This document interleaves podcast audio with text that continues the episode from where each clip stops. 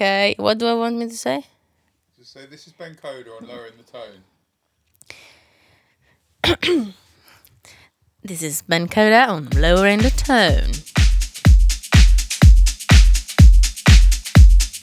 Hey, this is Ben Coda, and welcome to Lowering the Tone, episode 19. So, we've got the usual mix for about an hour. Uh, I'm taking you through some slightly deeper techno and uh, through into some progressive techno, a bit of prog house, a couple of new releases from me chucked in there as well. And then I've got an interview with my very special guest, Will Clarke. Um, and he's going to be talking about his background, working with Dirtybird Records, uh, cheese, chocolate biscuits, and what he's got coming in the future. So it's a really interesting chat.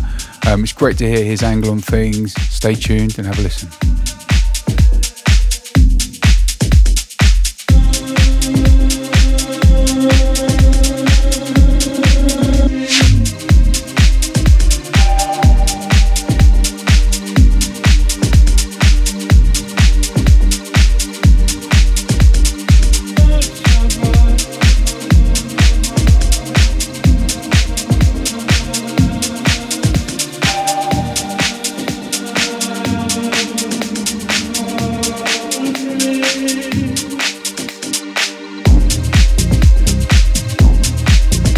Lowering the Tone is now on a website called Patreon.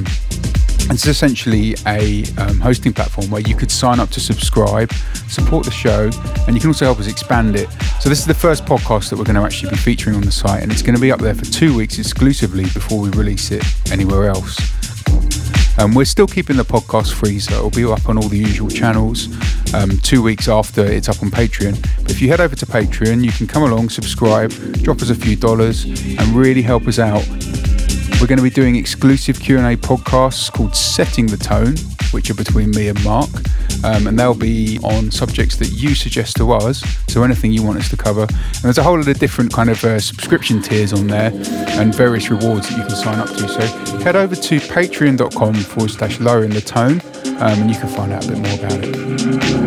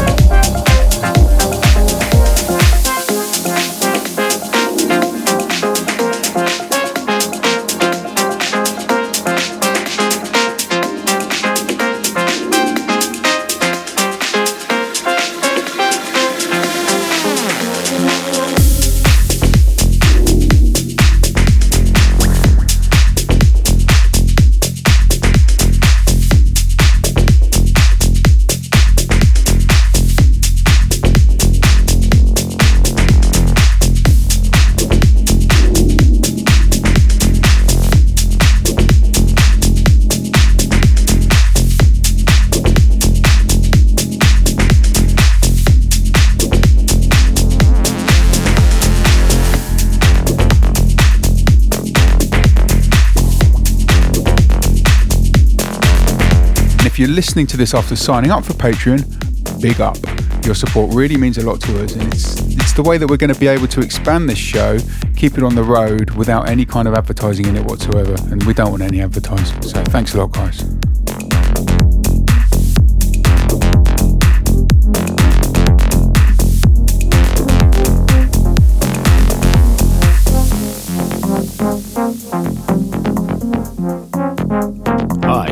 Name's Wreckage. You're listening to Lowering the Tone with Ben Coda.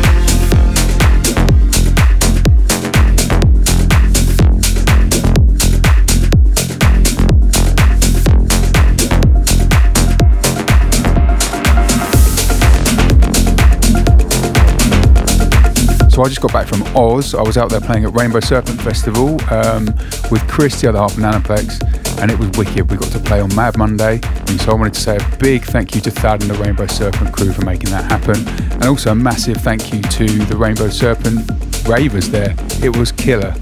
On top of that, I want to say a big thanks to Herc and Sarah, who we stayed with while we were out there. Love you guys, missing you already.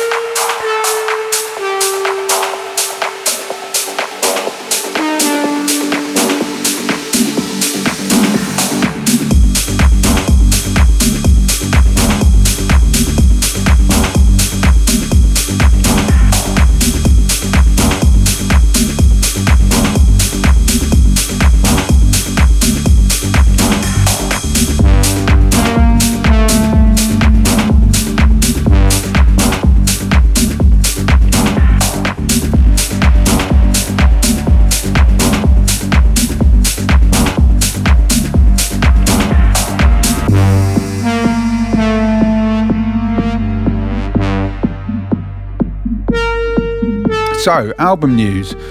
Um, I've actually got about 11 or 12 tracks on the go at the moment. I've had my head down since I've been back from Oz, and they are sounding pretty good. So, it's kind of taking a little bit of a trip into the tech prog territory, progressive techno. And uh, yeah, I'm looking forward to sharing it with you.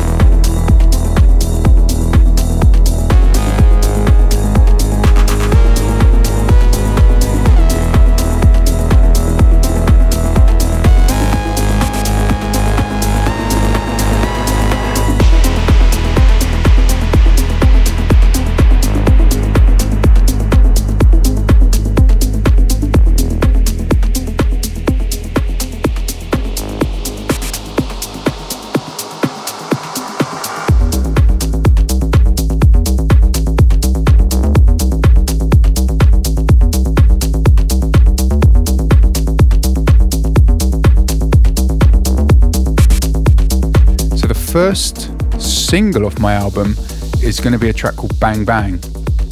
And we're putting together two packages of that. The first one is the original, a remix from Meet Katie, and the other one is a remix from Audio Anonymous, um, a new project from the guys behind Atomic Drop, and that is sounding killer.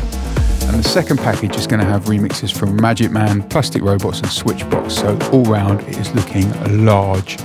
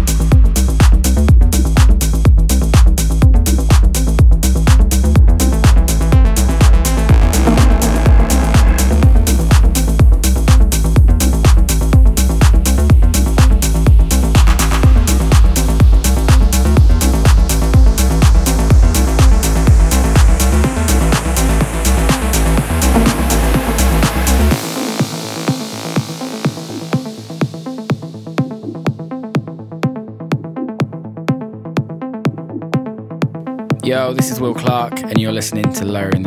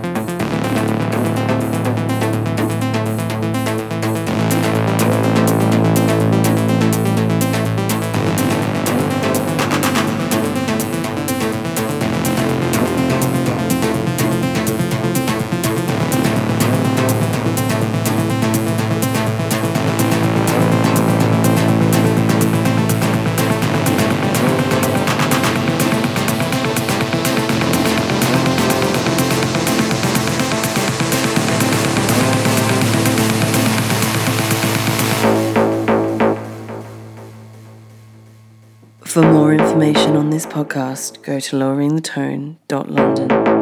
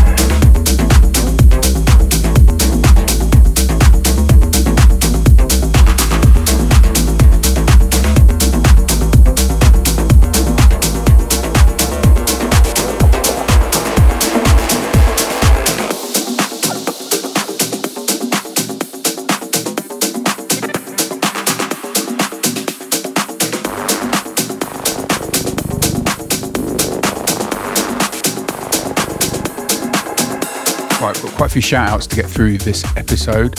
First up, just want to say a big up to everyone who reviewed us on iTunes. Thanks a lot, guys.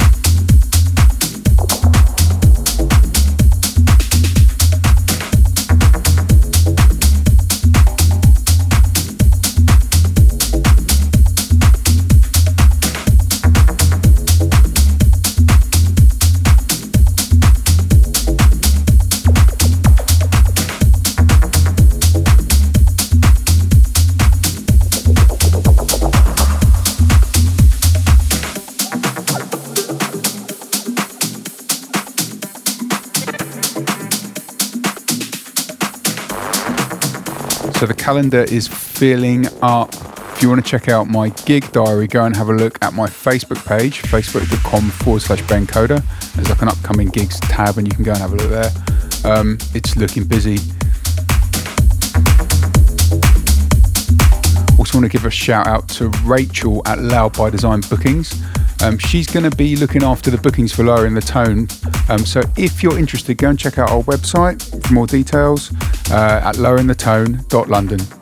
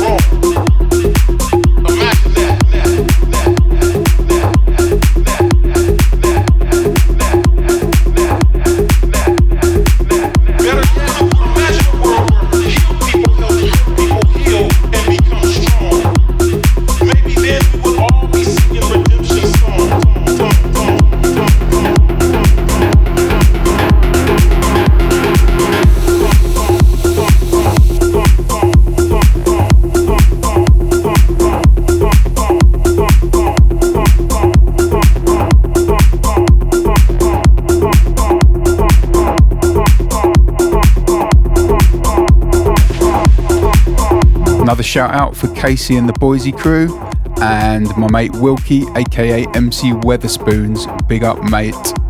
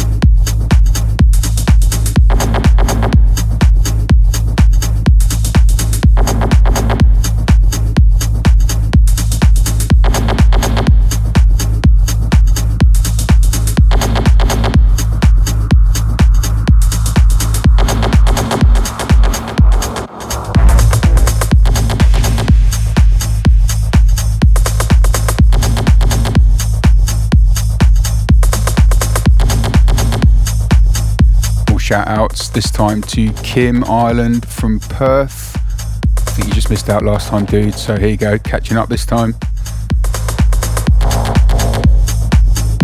Also, want to drop a big shout to the Lowering the Tone crew. So, Mark, Matt, and Dan. Uh, thanks for your awesome work, guys. It means a lot.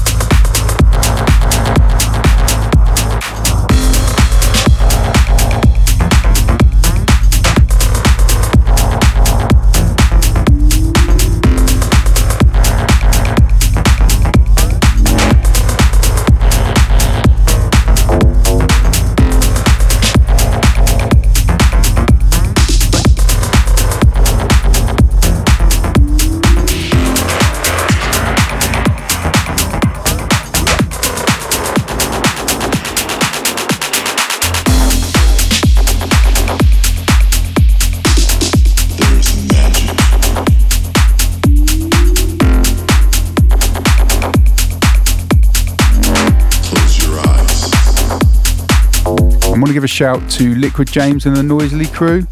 Uh, we are really looking forward to this year's event. Can't wait. Best underground festival in the UK.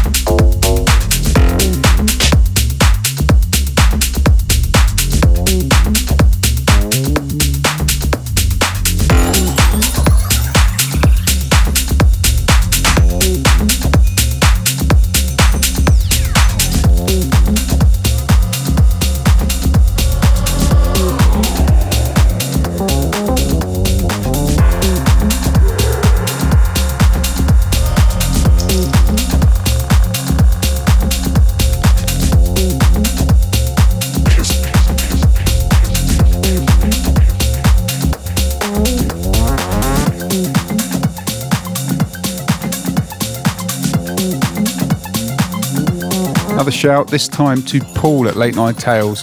He gave us a couple of CDs. Um, we're going to be running a couple of giveaways um, this month. Um, so go and have a look at the Lowering the Tone Facebook group to find out a little bit more about that.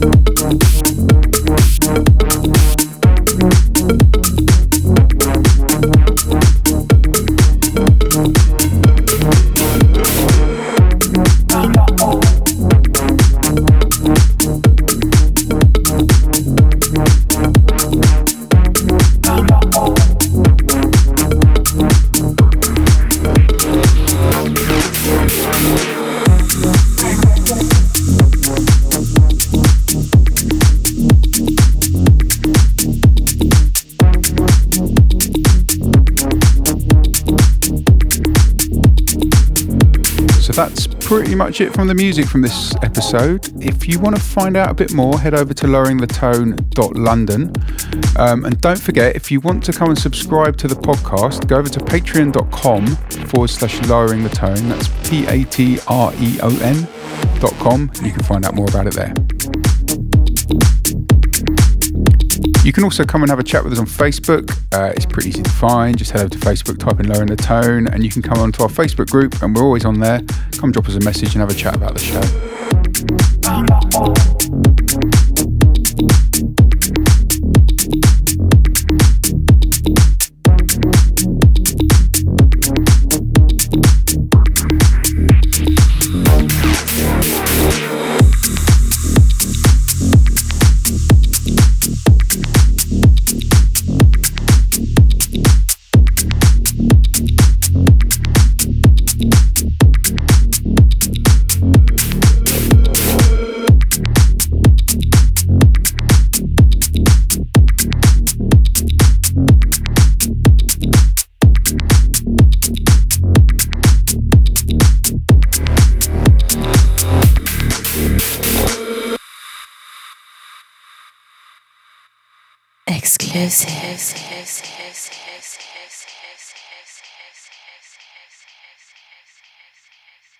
Okay, so this is Ben Coda, and you are listening to Lowering the Tone.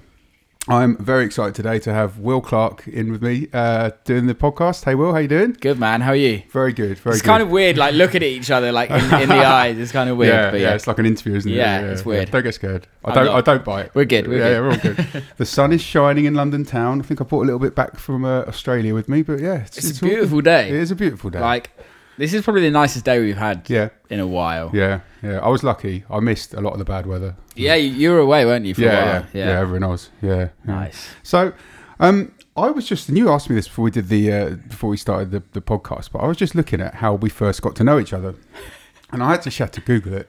Um, but we were both working for um, Sunny, Sonny Wharton, weren't we? So we Yeah. were doing some stuff on Water. On Whartone, yeah. Yeah, and this was like I've, I've- looked up the dates because I couldn't remember when it was, and it was like 2010, I think. Did you remix us or did I remix you? I think I remixed you, and I couldn't work out whether it was once or twice, but it turns out it's twice. Twice, yeah. Yeah. I So know- First of all, go on. Sorry. I know you remixed the one with me in Digital Impression. Yeah. So there was two. There was Pleasure. Yeah, that was That was that was you and Digital Impression and Sunset Pig.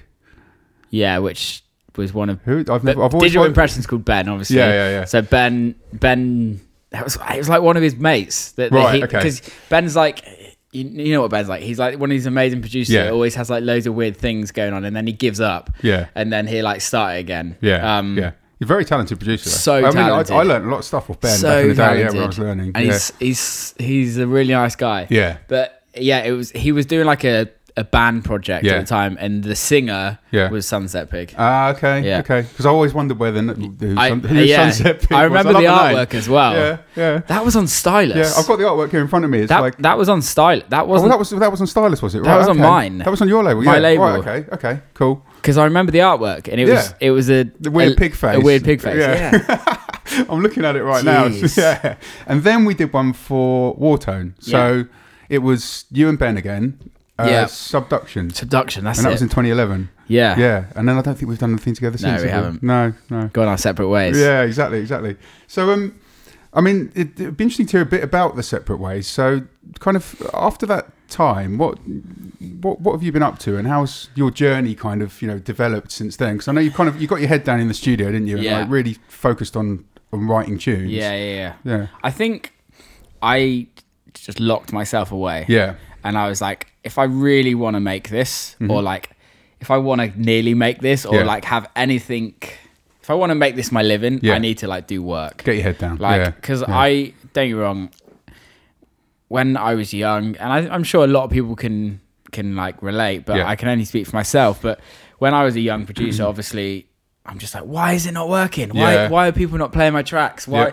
And I was just like, well, they're actually pretty shit. Yeah, I think a lot a lot of young producers probably go through that too as well, Yeah. don't they? You know, they, they start out and they they think, oh, I've had a release, and then suddenly I'm, it's Gonna all going to kick off, off. It's going to pop off, yeah. Yeah. and it just doesn't. So and it and it doesn't like it it doesn't for a very long time yeah, and yeah, like even like when you th- when i thought my career started Yep. it hadn't no, no, um so it kind of like i i did a release on whartone Mm-hmm. a couple of i think it was don't know when my last release was on Whartone um but it was a track called oh what was it called it began with b okay. I can't even remember Well, it. That's really bad. If anyone wants to find it, they can look it Let's up. It find begins it. with a B. I should find it. Sorry, if Sonny listens, sorry, man. yeah, sorry, dude. Um, uh, it will come to me that's anyway. cool. Cool. So in it, and that was kind of like more going on like the kind of booty house Yeah, kind yeah, of vibe, yeah. and it did. It didn't do well. Right. It did better than anything else Yeah. that I'd done. And I'm like, I really enjoyed writing this music, Mm, and it's been my most successful Yeah. whatever you I would class as successful at the time. yeah, okay. Um so I was like, right, why don't I just roll with it? Yeah. Like I do feel that like I don't like that an artist has to have a set sound. No, I'm, I'm like that as well. yeah, But- totally. but Realistically, if you want to sell something, mm-hmm. you have to have something yeah. that people, have to know what they're getting when they, they see Of your course name. they do. It's it's yeah. like it's like any brand. Yeah. Like, and Yeah. I don't like to class people as brands, but they are yeah. simple. Like I, you- I think that, that's, Yeah. that's fair, isn't it? You know, you know what you're going to hear when you hear like I don't know, it's a really bad example. David Guetta tune. It's going to be David Guetta. Yeah, yeah. But then people people forget what he did beforehand. yeah, of course. And yeah. and like I think that's we can talk about that later on. Hmm. But like I think the whole brand thing, I was like, I need a sound Yeah. that I enjoy. yeah, Um, because I was I was I I'll be honest. At that time, I was just going with the fashion. yeah, Like everyone was writing prog house. yeah, yeah, of course. So I wanted Yeah. to write prog house. Yeah. Everyone was writing like 128 BPM tech Yeah. house. Yeah. And realistically, I don't know if I actually enjoyed it that No. much. I think it was just a thing. I was young. Yeah. I was just going with fashion. Just going with the flow. yeah, which is yeah. cool. Like Yeah, yeah, everyone totally. does it. Yeah, yeah, yeah, and I and I'd say for everyone to do it. Yeah. Go and like try and copy the like the biggest producers that you love. Yeah. Like I remember D. I don't know if you remember a guy called DJ PP. Don't know Yeah. if you remember him. Yeah, I remember them. Yeah. Like his stuff. I was in love with him. Right. Like like his. I'd play every single one of his tracks. Okay. And he wasn't like big. Yeah. I wouldn't say. Well, he was big, but Yeah. I wouldn't say he's like Not superstar. massive. He's Yeah, not superstar. Yeah. Right. Okay. Um, and then I yeah, I was writing music like him. Yeah, And okay. I- but then I got to the point where I'm like, you know what? I just sound like him. Sound like everything else. Yeah. Yeah. yeah and and it's yeah. like there's no there's nothing that goes ah that's a Will Clarke track. So it didn't have your personality. No. it. Yeah. Yeah. Yeah. I was just copying, and Yeah. I, yeah, again, I don't think there's anything wrong with that. No, to start no, with, I think a lot of people do it, and especially with the music that's out at the moment, Mm. I think way too many people are getting big by doing it. yeah. I've noticed that too. like yeah. there's like I can write some tracks that, it, that, that and this is no joke. I can write a tech house track in an hour Mm. Yeah. and it be the it will sound exactly the same as what's Totally. what's, what's Yeah, out there. Yeah, absolutely. So and I don't mean that in a disrespectful way. I know like I really respect some of the really big tech house guys like because they they do something special. Mm. Yeah. But some of the stuff that's coming through, I'm like, Ugh. It's all cookie I- cutter stuff, really. Yeah, like, I just I just yeah. wouldn't want to. I don't care how successful they are. Yeah. I just wouldn't want to put my name to it. No, exactly. Simple. Yeah, Like, and yeah. this personal, like, I take my hat off to success. Yeah, Like, if you're doing well and if you're earning money, then crack on. Yeah, fair Like, play. Fair play. Yeah. Yeah. But I'd rather be a little less unsuccessful and do what I absolutely love, or yeah, or do something that keeps me me. Yeah. Yeah, I mean that's something that I've always tried to do as well. You know, the sound always evolves a bit because you're evolving as a person. You have to. You know, you have to evolve, Yeah. but it's good to have a core of kind of, you know, what you are running through the music, and you know, Yeah. it's kind of whether it's my stuff or with Nanoplex's stuff, which is a bit more out there. It's you know, it's two of us who, are, you know, it's, it's a bit more kind of psychedelic, but there, there, there is a core of that kind of sound for the music. And I've noticed like your stuff. I, I guess is it probably since that happened, it's, Yeah. it's got that kind of sound to it. Yeah. it's kind of kind of since that since that first first track that I released, I was like, yeah, that's cool. yeah, And then I wrote. um I used to work for my parents. Mm-hmm. We'll get onto that later on. Yeah, but, cool. Um, I was just working a night shift. Yeah, right, Um, okay. And wrote Big Booty. Yeah, And like in like literally, I wrote the like lead in like half an hour. Yeah. Like everything was there in half an hour, and I was Yeah. like, this is quite cool. But at that time, I was like. I was still trying to copy right, people, okay, yeah, yeah, and I didn't think anyone would want to sign it. right, Um, and I'd actually went and sat in with some engineers to Mm. like, because I, I was at that point in my career where I was like, I just don't know where I want to go. right, Um, so I still hadn't locked myself away properly. yeah, sure. Like I was still like, what, what do I, what do I want? What do I Li- want? missing a bit of focus. Yeah, one hundred percent. And. I think it's because like I listen to so much music. Yeah. I don't know about you, but I listen to a, like a banging techno track, Yeah. and then I listen to some like really slow melodic yeah, I'm the same man. like yeah, bonobo yeah. or something Yeah, like that. Like, so I was just like, where do I want to go? Yeah. What do I want to It's do? It's very easy as well, I, I think, to kind of get distracted by stuff because there's so much good music Yeah, out there. You can go, Yeah. oh, I want to, I want to do something like that. I want to do something like that, do something like that, and it's kind of, yeah. yeah, No, totally I get that. I Yeah. agree. And so I sat in with some engineers Yeah. and like tried to write some stuff. And I, one of my track, Drop It, Mm. I wrote the track Drop It. And we sent it to Dirtybird. Mm-hmm. Yeah. Um, and it got denied purely Right. because Zombie Disco Squad, that's turned into one of my close Yeah, friends, yeah. he released a track on Dirtybird with exactly the same sample, and we didn't even. I didn't know. even know. like I didn't Right. even know. It was like I can't remember. It was like some. It was when everyone was using hip hop samples. Yeah, yeah, okay. And it was like it just said drop it. yeah, Um, so Worthy, that is signed to Dirtybird, Yeah. Mm-hmm. like the original OG crew. Um, he's got a record label called Anabatic. right, okay.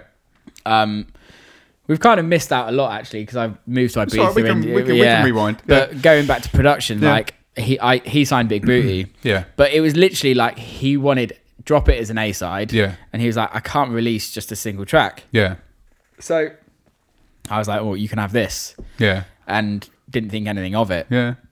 And then somehow, I don't know how, but Yeah. Jamie Jones picked up on it. Nice. And then Jamie Jones, Seth, Eats, Yep. um, MK, yeah.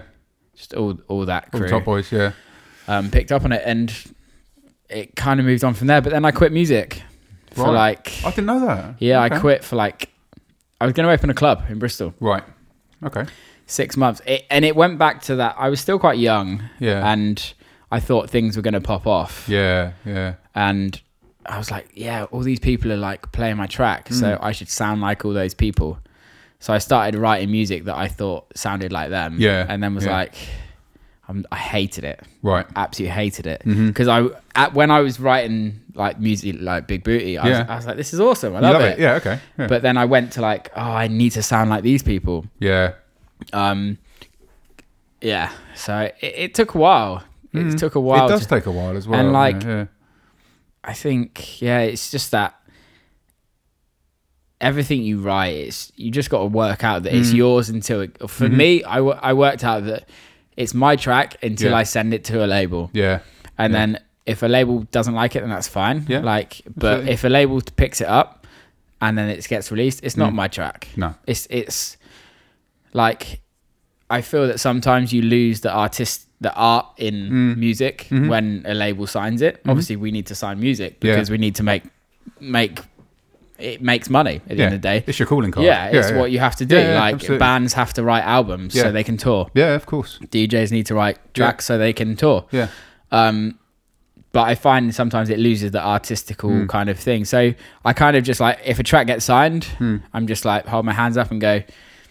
Let's see if It's people out, like it. It's out. see if it's out there. It's, it's nothing And to do with me. I also find, um, I mean, I, I guess the, the great thing about being a producer, which which both of us are, is that you can also have that bank of stuff that is just yours. Yeah. So that's why you know when, when you get booked for gigs, then people yeah. are going to hear new shit that no one else has got. So, yeah, it's yeah, funny it's you say that because like if you see me play, ninety percent of my set is me. yeah, yeah, Um, yeah. Same here. Yeah, Yeah, like I won't. I don't play many much much people's music mm, really now. I only I down I love looking for music. Yeah. and I'm like, oh, I can't wait to play that, and then I get to a set and I won't play it. No, no. Um, It's, it's good to kind of you know to, to give your identity to the crowd. Yeah. So if you're playing your stuff, then you know that's, that's I, th- I think that's that's amazing. Really. yeah, You know, it's, it's, and nobody else has it. it's kind of the holy grail of being a music producer is like writing the music and then getting out there and to DJ it to people and then Yeah. going off to it is amazing. You know, it takes it. It's that whole process from hundred percent idea to writing Yeah, in the yeah. studio, then to getting it out there. You know, I write I write for other people as well. Right, okay. Um, and it's nice to be able to play their music because it's not really the. Mu- I refuse to write for other people that want to sound like me. Right. I write for Yeah. people that want their own sound. Yeah. Sure. sure. whether that's like somebody else Yeah. and it's different but Yeah. i there's some people that i write for that i will play the stuff Yeah, as well so it's quite nice to like Yeah. just like everything's unreleased Yeah. like or 90% of it Yeah. Absolutely. if and that, that gives you extra currency Yeah. as a DJ, doesn't it? yeah, yeah. people are asking for it and then Yeah. it's really nice when like i've written a track for someone and then i hear other djs playing it Mm. and they don't know the Yeah. whole story behind it or Yeah. something like that and it's just it's just really nice it's like Yeah. nicer for the people that i've written it for Yep. and it's quite a good feeling that you're like, yeah, it is. It is Yeah. pretty good. because I, I I don't do it so much anymore, but I used to do quite a bit of ghostwriting, and um, I I I'd, I'd do the same. I'd consciously do stuff that wasn't in my genre of Yeah. music because I can sometimes I sometimes found them get it all getting a bit blurred. Then, like Yeah. kind of the lines between the tunes. So I Yeah. think it's important to keep them kind of separate if you if It you're is, doing that. and I think with like ghost producing, I I I don't really call it ghost producing Mm. because I dis I don't disagree with people getting engineers to Yeah. write stuff. them. I don't like. I think we live in a culture now that everyone thinks you should do everything yourself. Yeah, And if you look at some of the biggest people in the world, like not take not away from dance music, Mm. Yep. like all the bands, yeah, like they didn't engineer it, no, they didn't produce it. no, no, no. They they just played their instrument Yep. or they just wrote some lyrics, Yeah. and they had a talent. Yeah. They had some sort of talent. Yeah, Like that. I don't know of any bands, and I'm sure there is out there. So correct Mm, me if I'm wrong, but I don't know any bands that has like written every single song Yeah. on their album, yeah, played every single instrument on Yeah. their album, work produced it, Mm-hmm. Engineered it, mixed it, mastered it. I don't know anybody that's No, done no all, that whole that. process. No. And I think in the like the dance industry, people think that you should do all of it. Mm. Maybe not so much the mastering, no, but the mixing, the producing, the engineering, and Yep. the idea, and the s- s- vocals. Yeah. Sometimes, like Yeah. getting vocalists in, people don't realize that you can also get writers in Yeah. and then get a vocalist. yeah, yeah, Like so, when I write for somebody, Mm. they are in the studio with me. yeah, Sure. I've done one thing when they haven't been, and I'll never do it again. No. Like it was horrible. You don't have a vibe. No, if someone's horrible. yeah, like, totally, yeah. and it was it it was like EDM. Oh, right. It was horrible. Ouch. yeah, but like it's a it's a really nice process Yeah. to like Yeah. to to to go. Yeah, I can write that. Yeah. Happy days. Yeah. Yeah. Um, but it actually just got signed to Axel's label as well. nice. But I'm just like, I just didn't enjoy it. No. So what's the point in doing it? No. Like, it's the one thing that we're like. Mm. You'll agree. I hope you'll agree with me. We're in a lucky position that we can do what we want. Yeah. And we I'm super lucky that people come and pay to see me, Mm. and it allows me to do what I what I want to do. So why would I want to like ever do something that doesn't Yeah. make me happy? No, I agree with you on that. Totally. totally. Yeah. Yeah. Absolutely. So yeah, Um, okay, so let's because we talked. You touched on it very very briefly, but rewind a bit. And we talked about I- you talked about Ibiza. yeah. Because you were going out there quite a bit, weren't you? Yeah. Doing like residencies and clubs and yeah, stuff. Yeah, yeah. So yeah. Sam Divine, um, I don't know if you you know Sam Divine. I have I, I know of Sam. so she's yeah. like a resident for Defected. Yeah, absolutely killing it at the moment. Uh, got her own record label as well. So when I first started DJing, before production Hmm. and anything, um, I went to a DJ academy in Bristol. Yeah. So I would buy my records from a shop in Weston called Spin Central. right. Okay. Sam Divine worked Yeah. in that shop. Right. So I used to buy my records from her, and then I was like, I was like 13 at the time. Yeah. So I, when I turned 15, she booked me for a night in Weston-super-Mare. And like Right. this, it was shit off. like, and I think it was just, it was just like my parents came, my sister Yeah. came, my brother came, like their partners came. Cool fan club. yeah, literally the whole family rocked up. um, and and Sam was there. Yeah. Um, she wasn't actually called. She, she wasn't Sam Divine. She was Miss Divine then. Right, okay. She's gonna hate me for saying that. Yeah. Um, anyway, she moved to Ibiza. yeah. Um, she got a residency in a bar called Hush. Um, Okay. And Hush was like, yeah, it's in San Antonio. San Antonio's a shithole. Yeah. Um, it was in the West End. Yeah, the West End's a shithole, but Hush was like the place. Mm-hmm. Yeah, right, like okay. in San Antonio. Yeah. like it was where all the workers would go after work. Right, It okay. was like, it was just like honestly, it was like. A, I think I don't know how many people fit in there. Maybe 300 people, 400 people, and they'd fit 600 people in there, Yeah. and it'd be going off. like Yeah. till six, seven in the morning. Nice. every night. Yeah. So Sam, like, I was still, I think 16. I just turned 16. Yeah. Sam was like, "Will, do you want to come and play in Ibiza for Yeah, me?" yeah. And I was like, "Yeah, sweet. Why Yeah, not?" cool. Like, we had a family holiday. Like, mum and dad came out. I think my girlfriend at the time came out with me. Like, so I started playing then, Mm. and I just did one set out there for Sam. Yeah. Um, it's probably shabby as fuck, really. Like, Mm-hmm. probably train crashes everywhere. But I don't know. done. Like, Yeah. it- it- I played in Ibiza then, and then the year after, I was I had fin- just finished school. Right. Um, and I was like, I, I, I've always worked really hard and Yeah. like saved money. I've Yeah. always been pretty good with money, so Okay. I saved so I could go move to Ibiza, Ibiza, for a bit. right, yeah. But I didn't have a job in, in Ibiza, Okay. so I was like, I know I can get some sets here. I can get some sets here. Yep. But I don't have a job. Like I'm just gonna have to save as much money as I can. Mm-hmm. I'm not gonna earn any money. Yeah. I think I did two months out there Yeah. A month and a half and I just like literally slummed it with workers. Yeah. Yeah. And it was so much fun. Yeah, I it was, bet. it was like Yeah. an eye opener. Like I Yeah. wasn't even old enough to go to, to go into the clubs there. Right, Like I was okay. still I was 17. Yeah. Um so I went out there always had like the dramas of like the worker dramas out there Yeah. and like I got in with a play I, I was staying with actually I was staying with some of the guys from the zoo project Right. But like the zoo project had just started like it was wasn't a big thing Yeah. um and then they i think they got evicted or something or somebody didn't pay the rent Yeah. literally and this was like my first night somebody had didn't pay their rent so they had to get they had to leave Yeah. so i had to like i had nowhere to go Yeah. so i found someone to stay with Mhm. and it was one of the prs from orange corner Yeah. um, and I got talking. I I think I played in Orange Corner like. I don't know. I can't remember how I got to know the guys at Orange Corner, um, but it was Jamie Gittins and a guy called Robin Chappell. Right. Um, and Jamie was the resident there, and Robin. So was Robin. Yeah. Um, and I just got really friendly with them. Yeah. Really. Yeah. Um, and Robin took it over from Jamie, Mm-hmm.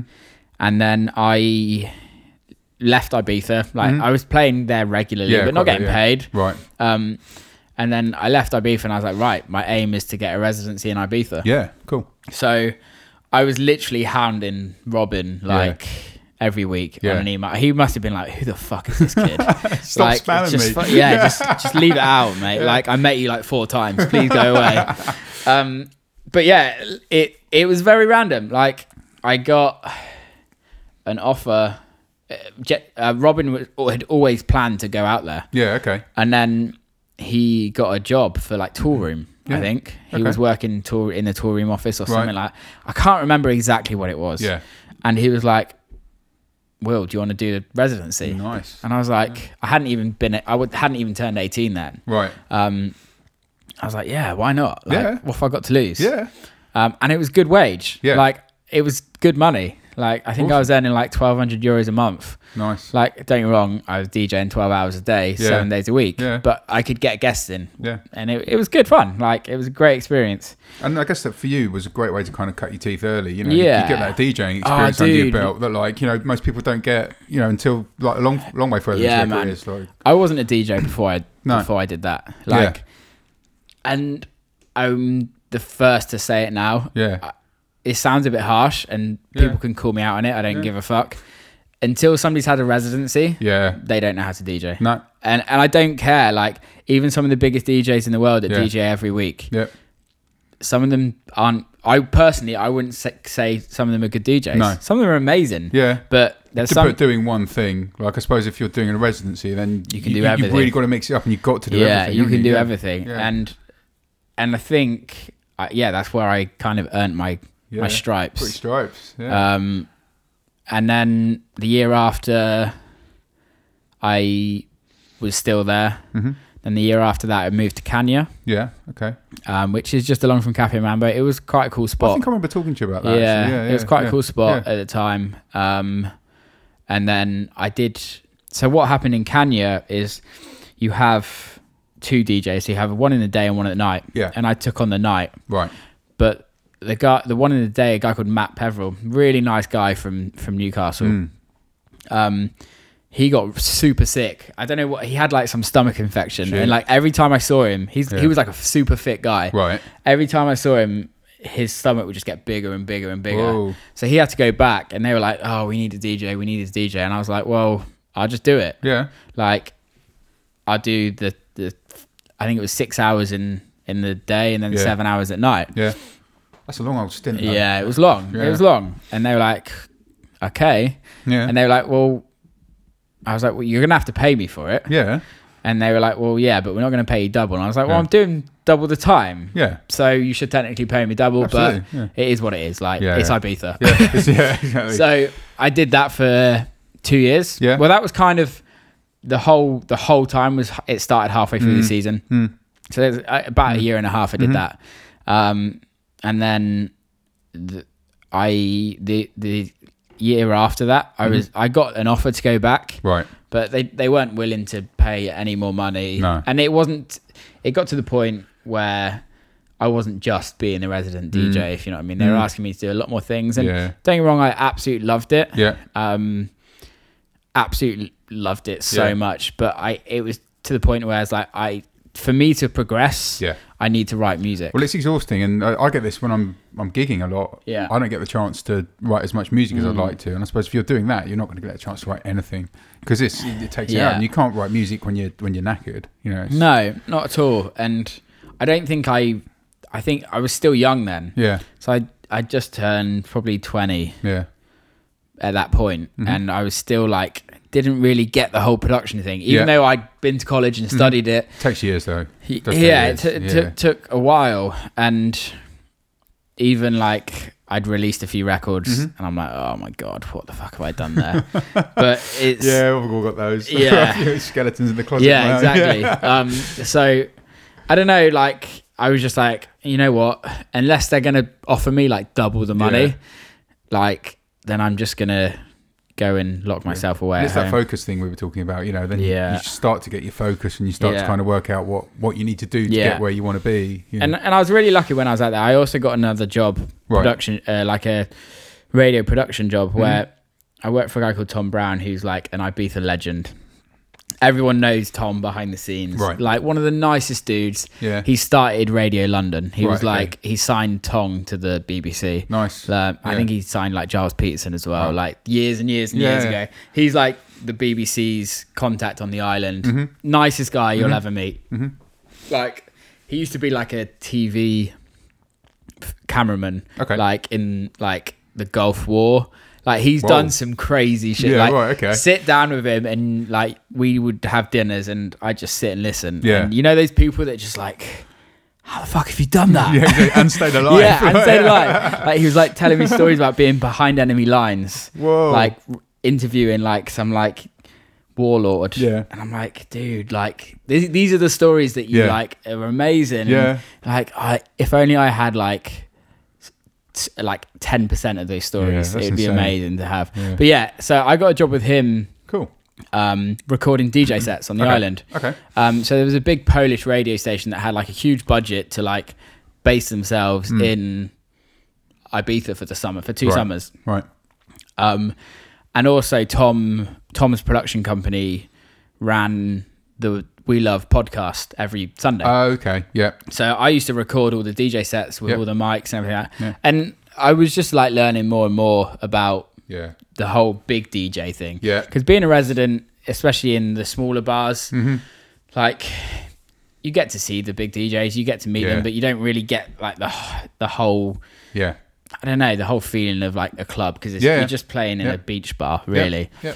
And I'm not belit- belittling that at all. Um, but it was just like It is a different world. Isn't yeah, it? completely different world. It's a different world. I guess that's probably been really useful for you as well because you've you've got experience of how that bit of the industry works, especially you know in a place like Ibiza where it's kind of yeah a, a really quite high level, Yeah. and so that's probably some really good knowledge that you've been able to take forward like for, for your career. As yeah, well, it was, it, and that's it. It was, it was amazing, and it kind of made me realize, like, I need to write music. Yeah, Like all Yeah. of these people that I'm recording, like, ninety nine point nine percent of them all wrote music. they were producing stuff. Yeah, I think the only person one, no, like even Carl Cox did. Yeah, yeah. He, he wasn't known for his productions, if No. you know what I mean. But he was putting stuff out with his putting name stuff on it. out. Yeah, Yeah. So, yeah. um, but if you're that good of a DJ, it doesn't matter. Well, he's- Coxie's the best. yeah, so- exactly. um, so yeah, it, it kind of made me realize, and I was like, right, I just need to go back Yeah. to England, get a job, Get your head down and just Yeah. work. work. Yeah.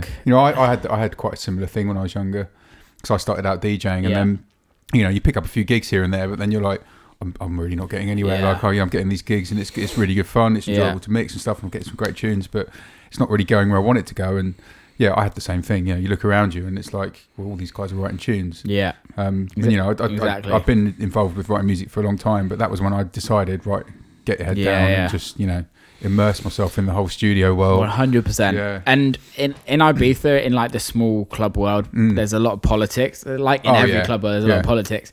And I was just looking, and no disrespect, because it's ob- pe- these people were obviously happy in what Mm. they do, Mm. but like these guys had been like residents for like twenty years, Yeah, and like in the same club. in the same place Yeah. every summer. They Yeah. go to Thailand every winter. Yeah, And I'm like, I don't want that life. No. Like, No. I want, I want to be like booked to play these clubs, and Yeah. I want to like earn money, yeah, and I Yeah. don't want to like, I want to be able to have an amazing life, mm, absolutely. um, and travel the world, Yeah. And by doing what I'm doing, yeah, I'm by not doing what you love. Yeah, yeah. But by what I was doing at that time, I wouldn't have ever been able to do that. no, So, I it was just a bit of realization of Yeah. like knuckle down. Yeah, exactly. Crack on. Split up Yeah. with my girlfriend. Right. It's like literally everything. Just fuck off. and Studio just- is now your girlfriend. Yeah, exact- pretty Right. much. Yeah, yeah. And so you got your head down writing music, and then the the, the Dirtybird thing happened. And that- Yeah. I mean that that sort of seemed for me when it all kind of yeah. started like kind of blowing up. I guess you know. so. It's like it at for me. Things started to happen when I was I released Big Booty. Yeah, When like people were actually playing my music. yeah, yeah, Um, on Anabatic. yeah, But yeah, when I signed to Dirtybird, Yeah. it was kind of when the just that whole crew, man. Yeah. Like they're not they're not they're like the fucking best. Yeah. Like What a great crew to be involved in. yeah, I mean, man. Like yeah, even awesome. if I stop writing music, Yeah. even if and like they're just they're just amazing. yeah, Like Barclay, Claude VonStroke has Mm-hmm. like helped my career so much. right, okay, Like just little things. Mm-hmm. Like yeah. They're, they're just amazing. Yeah. Like Justin's Justin's Justin Martin's amazing. He's, mean, he's one of the most awesome producers. He's the like, nicest dude, yeah. man. Like, and being able to like, uh, being able to do a do tracks with him and him Yeah. be on my out, be be on his album. I'm like, it's an absolute honor. Yeah. and it's kind of crazy because the year before I got signed to them, I went to the Dirtybird party in Mm. Right. Ibiza. Okay. and it was I think it was the first year. No, I'd played in Ibiza that year. Yeah. but I I went to the party and honestly, it was like my favorite party I've ever been to in my life, yeah. like ever been to, and Yeah. it was Justin, Claude, Mm-hmm. Breach. I think Christian was there, Christian Martin, Justin's Right. Okay. brother. Yeah. And honestly, like that was it was probably still my favorite night I've ever Yeah. been to in my life. Yeah.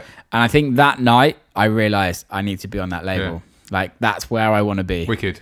Um, Isn't it great though when you when you kind of like you know these, these people are kind of like musically your big influences, and then you meet them and you hang out with them, and they're all wicked Mm. Yeah. people as well. You know, I've I've had that quite recently. We're at Rainbow Serpent, and there's there's um people like Perfect Stranger and guys called Antics who produce Yeah. like this prog house stuff, which I've been into for years.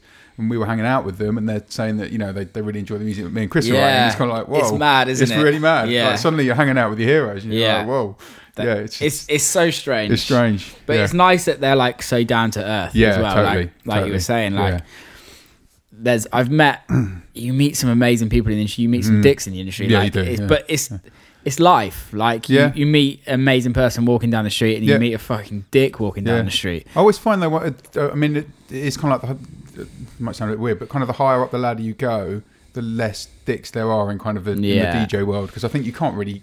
I think it- yeah. If you are a dick, Yeah. people are just going to go like, "Well, fuck off." Like, And I think it's changed. I think probably maybe a few years ago, like years and years, Years ago, and years, there was a lot of dicks. Yeah. But I th- I don't think that comes from. I don't think that comes from the artist. Mm.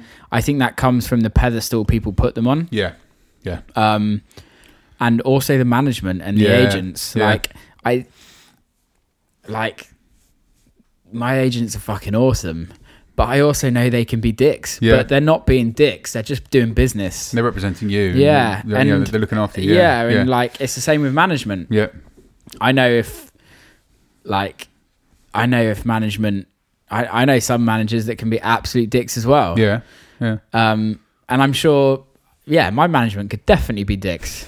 definitely if they wanted to be. Yeah. If you know what I mean. Yeah. Um but that's what you want. Yeah. And I'm I I I say being dicks in Yeah. a like light-hearted thing. Like Yeah. it's business. It's business. if yeah. you go sit in a business like a, got nothing to do with music, if you Yeah. go sit into a business meeting, Yeah. they'll chop your head off to make money. yeah, totally. Like they Yeah. don't they don't give a fuck about you. Yeah, All they care about is is the is the money on the table and that's you need somebody in Mm-hmm. this industry that that's got your back because I don't know about I'm good with money, but I'm not good at de- uh, like doing deals. No, I'm like I'll do yeah. anything for free. Yeah, exactly. yeah, especially when it's your mates. Yeah, like, you know, we were talking about this earlier. Like you know, there's always there's always kind of mates rates for gigs, but that's why it helps to have a, a good manager or a good agent there who's going to look Yeah. after you and like actually you know it's Yeah, got, got your best interest yeah. at heart when it comes to fees and stuff like that. Because because you know I mean you know we're we're not salesmen like we're Yeah, not of we're not people not. that you know No. we're, we're just at the end of the day we're like kind of music geeks. Yeah. We want to get out there and play And some play. tunes and write Yeah. music. You know, and so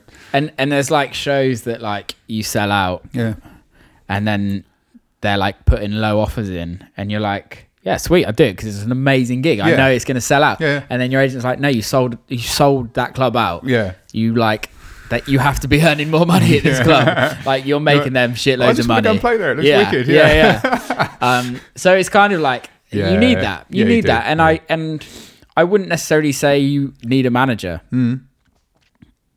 I think when there comes a point, you need somebody that can help you to go to that next level. Mm-hmm. Um, management's a strange one. Mm. It's a really strange one. Yeah. Um, there's ups and downs to to everything, and there's Yeah. pros and cons to everything. Yeah. But it goes back to the Dirtybird guys. Yeah. Most of them have managed themselves the whole time. Yeah. Um, I know. yeah, I know Justin's kind of had a manager, but kind of manages himself the Right. whole time. Right. Ardalan manages himself. Yeah. Um, Christian manages himself. Yeah. Claude used to manage himself. Right. Um, went to management and now employs his own managers, like Okay. kind of day to day team. Yeah. And he kind of Well, because because having that day to day team is really useful because it frees up your time to do what you do best, which is writing music and getting out there and DJing. Because you don't want to have to be messing around like sorting No. out schedules and all that kind of stuff. no, like- it's not. It's not. what No. It's not. And sometimes like you, there's managers employing somebody that's just purely you. Mm, mm. Like there's never the next big thing Yeah. unless they move job. yeah, If you know what I mean. yeah, yeah. Like so they purely work on you and, Yeah. and, like you pay them and they do you. yeah. so Yeah. there's pros and cons to everything. Yeah. Um But it must be great having that tap into you know people like Claude, who's who's kind of been there and he's you know he's right top of the game, and he you know he must be a really invaluable.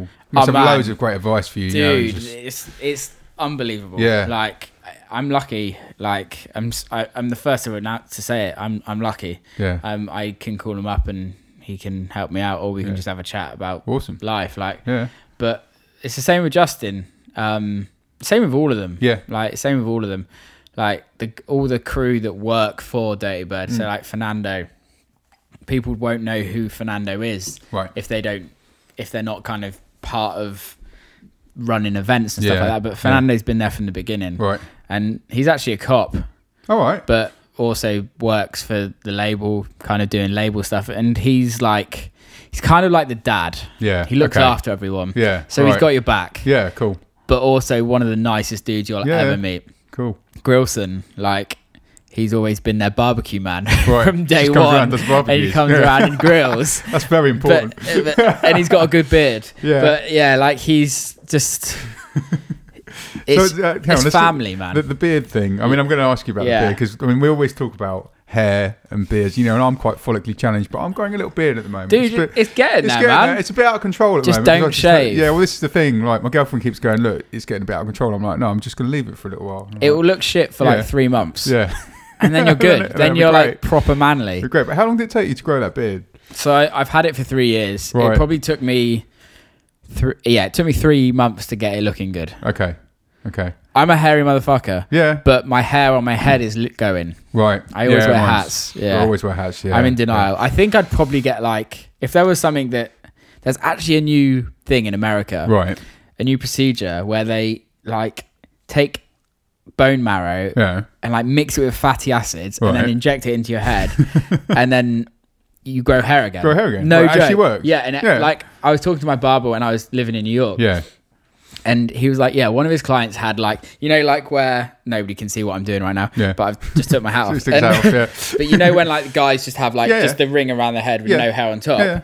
um he was like one of my clients had that Hmm. and then he had this thing and like within a year he had like cuban hair Wow. like fucking That's insane. yeah massive amount of hair Wow. So like, it's like three grand i'm Wow. like i'm i'm thinking yeah, yeah. I'm thinking about it. when it starts going. Yeah, I might have to think about that right now. Yeah.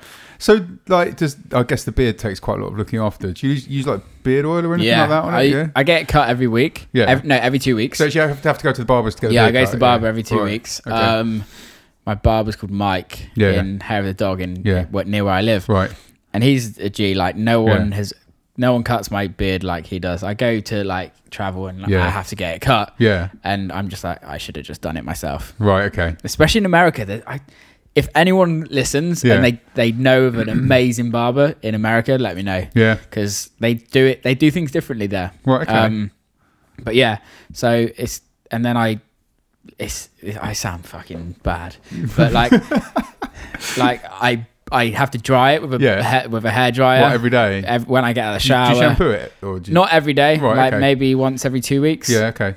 Okay. Um, depends how sweaty I've got as Yeah. well. Yeah. But yeah, like I blow dry it. Yeah. I then put beard. I put shave oil on Shave oil. on, right. on it rather than beard oil. Beard Okay. oil is just too loose for it. It Right. doesn't. It just sucks it up too much. Right. Okay. Beard oil, um, shave oil stays on it and Mhm. like keeps it. And then I put beard balm on it, Right. and then I'm done for the day. Right, nice. And nice. then when I used to like twirl my mustache, yeah, like, up- like yeah, yeah. it was actually Fernando that gave me the wax. yeah. And it's like rock solid wax, and it just cu- curls. Because I was around. hanging with a guy at Rainbow Serpent who had a really like you know, big Yeah, twirled yeah, up yeah. moustache. Yeah. Mm. Like, How the hell would you get it to stay like that? So, but it's like really kind of solid wax that they put in it. really yeah. thick wax. It's Yeah. kind of like beeswax. Right. Um, really hard. It's a bitch to get out. You Yeah, I don't. bet. You you don't get it out. You just wait right. until Just you, wait until it comes out. Uh, well, you just either have to like proper wash it and scrub Yeah, it, yeah. or you just keep adding to it Yeah. and adding to it. So, like, a, a, a lot of the guys in Dirtybird have got beards. Yeah. So, do you have like beard offs? Well, I win. you win. You're the winner. I'm the winner, hands down. Yeah. Um, yeah. Yeah. I grew yeah. a beard and everyone started taking me seriously. Yeah. No joke. Yeah. Like, and I always have that joke, but I don't know if it's a joke. Right. Like, people like maybe my music just got better and it just was coincidence. Yeah. But I grew a beard and it kind of gave me an identity. Yeah, totally. Yeah. People remember me. Like, yeah. I I don't have a recognizable face. Like, I'm not one. Of, But I'm it's not, completely changed how you look. With obviously, like, but like- yeah, yeah, totally. I'm not telling you to go and look at pictures before. I remember. I yeah, remember, but yeah. like, it was. I just looked like a normal dude. Yeah. If you know what I mean. Yeah. And You have the beard, and then suddenly people, yeah, you they remember you. You're like, this, and it goes back. with a massive beard. It yeah. goes back to right at the beginning of Yeah. what we're saying. and It's about that brand. Yeah. And like, don't go. I'm not saying that I'm never going to shave this, Mm. but I love it. Yeah. And people, especially in America, hmm. me and Kill, myself and Kill Frenzy. Yeah. people always think I'm Kill Frenzy and vice versa. Right. Okay. But he shaved his beard. Right. and he looks nothing like he used to. But Yeah. so that was fine. But Yeah. we always used to have a laugh about it. But Yeah. honestly, like it just gives you identity. Yeah, I- something, yeah. something to give you like. Makes your face a bit more interesting as Yeah, well. I think. man, I don't. yeah. I don't think I could shave mine off now. I mean, mine's normally a bit shorter than it is at Yeah. the moment, but I just I don't think I'll go back. Just to keep growing that. it, man. Yeah, I'm going to keep growing growing it. I'm going to. I'm going to. Keep growing it. I did have a question. It's from my girlfriend Agnes. Actually, she has asked, "Does it ever get in the way when you're on the decks? Does it ever?" It's not quite that long, is it? it's not that long. No. Um, Does it get a bit sweaty when you're in like a? I get. I'm club. sweaty anyway. You get sweaty anyway. I'm- yeah. Yeah. I'm so fucking sweaty. It's Yeah. I, disgusting. I get really sweaty. Yeah, well. it's horrible. Yeah, yeah, it's horrible. Yeah. But suppose it's healthy for you. If you sweat, it's supposed to be healthy. It's Really? supposed to mean that you're a healthy person or okay, healthier. Yeah. So I don't mind with that. But Yeah. I think it gets in the way of eating. Like oh there's yeah. certain yeah. things. You don't like find bits that are like. yeah, you find bits, and like I, if I'm eating eating with someone, I'm like, I'm like, you have to tell me if I get food in my beard. I won't be embarrassed. Just fucking tell me. But there's like certain things that I just won't go near. Yeah. Like eating ice cream with a cone in a cone. Yeah. Game over. Yeah. Don't even try. I suppose yeah, because if it goes near you, Goes just in the goes straight in the moustache, and or then comes the- down. Oh, Um, noodles are hard.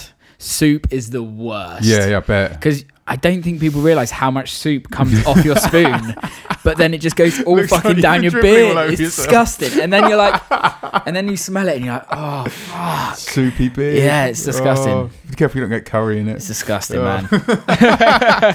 Um, yeah, we had a couple of questions on um, on Dirtybird.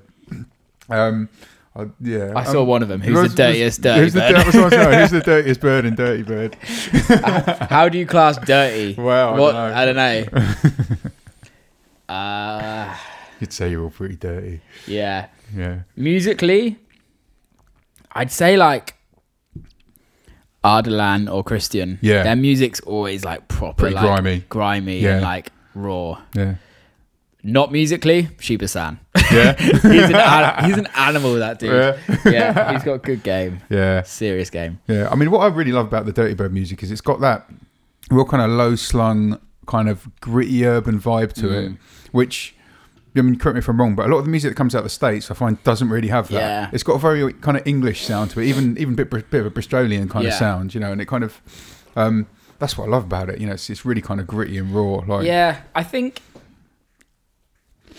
I think the Dirtybird sound. People say Dirtybird have got a sound, yeah, they have. and yeah. and they do, Yeah. Mm-hmm. but I also disagree with it at the same time because I think a lot of people in Europe put the Dirtybird as like a bass house Yeah. record record label, and I get that because a lot of the rec- records have bass in, and. Mm-hmm. they're like the bass lines are more prominent than than what in a normal tech house track is.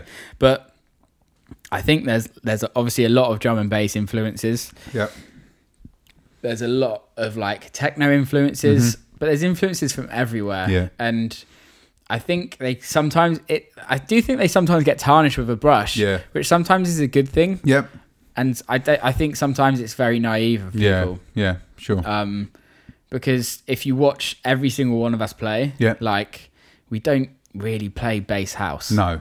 No. like we play like whatever works. I've seen Claude VonStroke and he's been super eclectic. Yeah. Like, you know, he's played all sorts. Yeah. he's just finished with a dr- bit of drum and Bit bass. drum and so, like, know, we played like I've just done an edit. I'll play it to you later. Yeah.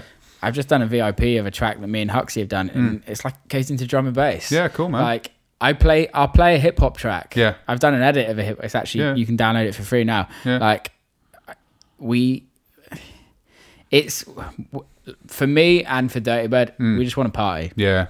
Yeah. Like, yeah, the music's cool. Yeah. It is cool music. Yeah, it is. Like, Yeah. but we're not chin strokers. No. We're n- we're really beard not. Chin, strokers. yeah, it's beard strokers. like, I don't know if you've been to a Dirtybird party. I haven't. I've seen Claude VonStroke a few times, but not like a yeah full on dirtybird. So party. Claude's amazing when he DJs. Yeah. He's, he's a great DJ. Um, but a Dirtybird party is just next level. Like a classic example, Miami last year, we all played like a back to back throwdown where Mm. pretty much the whole roster of Dirtybird Yeah. played. There was two DJs each, and they were playing back to back. Okay.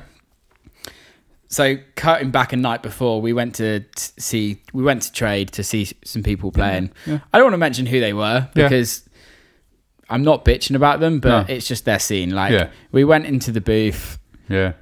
and it was never, it wasn't very welcoming. Right. Like Right. it was like very. We know who you are, but we don't want to associate, Right. Okay. and not in a horrible way. Yeah. Like Yeah. the DJs were cool, Yeah. they, and they were they were perfect. They were like, Yeah. they, they, it say hi and everything like that. Yeah. No, so it was like the promoters it or the people in the. no, it was just- kind of like yeah, like the back people. Oh, right, the people, like, the- hanging on, the like, people yeah, hanging yeah, on, and yeah. it's like it was like more techno-y, more tech house. Oh yeah. a Bit snobby. Yeah, Yeah. and I'm like, fuck, man, like that's depressing. Like, Mm. Yeah. I'll go into a DJ booth. And I could not know anyone, and I'm just gonna fucking talk to anyone. Yeah, just like, hang out. Yeah, Yeah, just totally. hang out. Like Yeah. we're having, we're in a club. Yeah. The whole point of a club is to fucking have Go fun. have fun hang out. Nobody goes yeah. to a club to like be cool or like stand there and like, stand there yeah, and like look at people like they're a piece of shit. Yeah. Like they must have looked like I was a piece of shit. I rocked up. I was still wearing flip flops and shorts for Dude, the they're day. probably just jealous of your beard, man. and I still had, I think I went shopping and I had like some spare jeans in my bag that I wore. I looked like a fucking state. But yeah, like, so go from that night and Yeah. then go into the Dirtybird night. Yeah. First of all, the Dirtybird sold out. Yeah. They, I think they sold more tickets than that club has ever sold ever in the whole of the time Was that the outdoor party? No, it's the indoor. Oh, it was indoor one. indoor right, one. okay. It was at Trade. Right. Um, so just the vibe. Yeah. You like we. I look when I was I was playing with Kill Frenzy, Mm, mm. and we.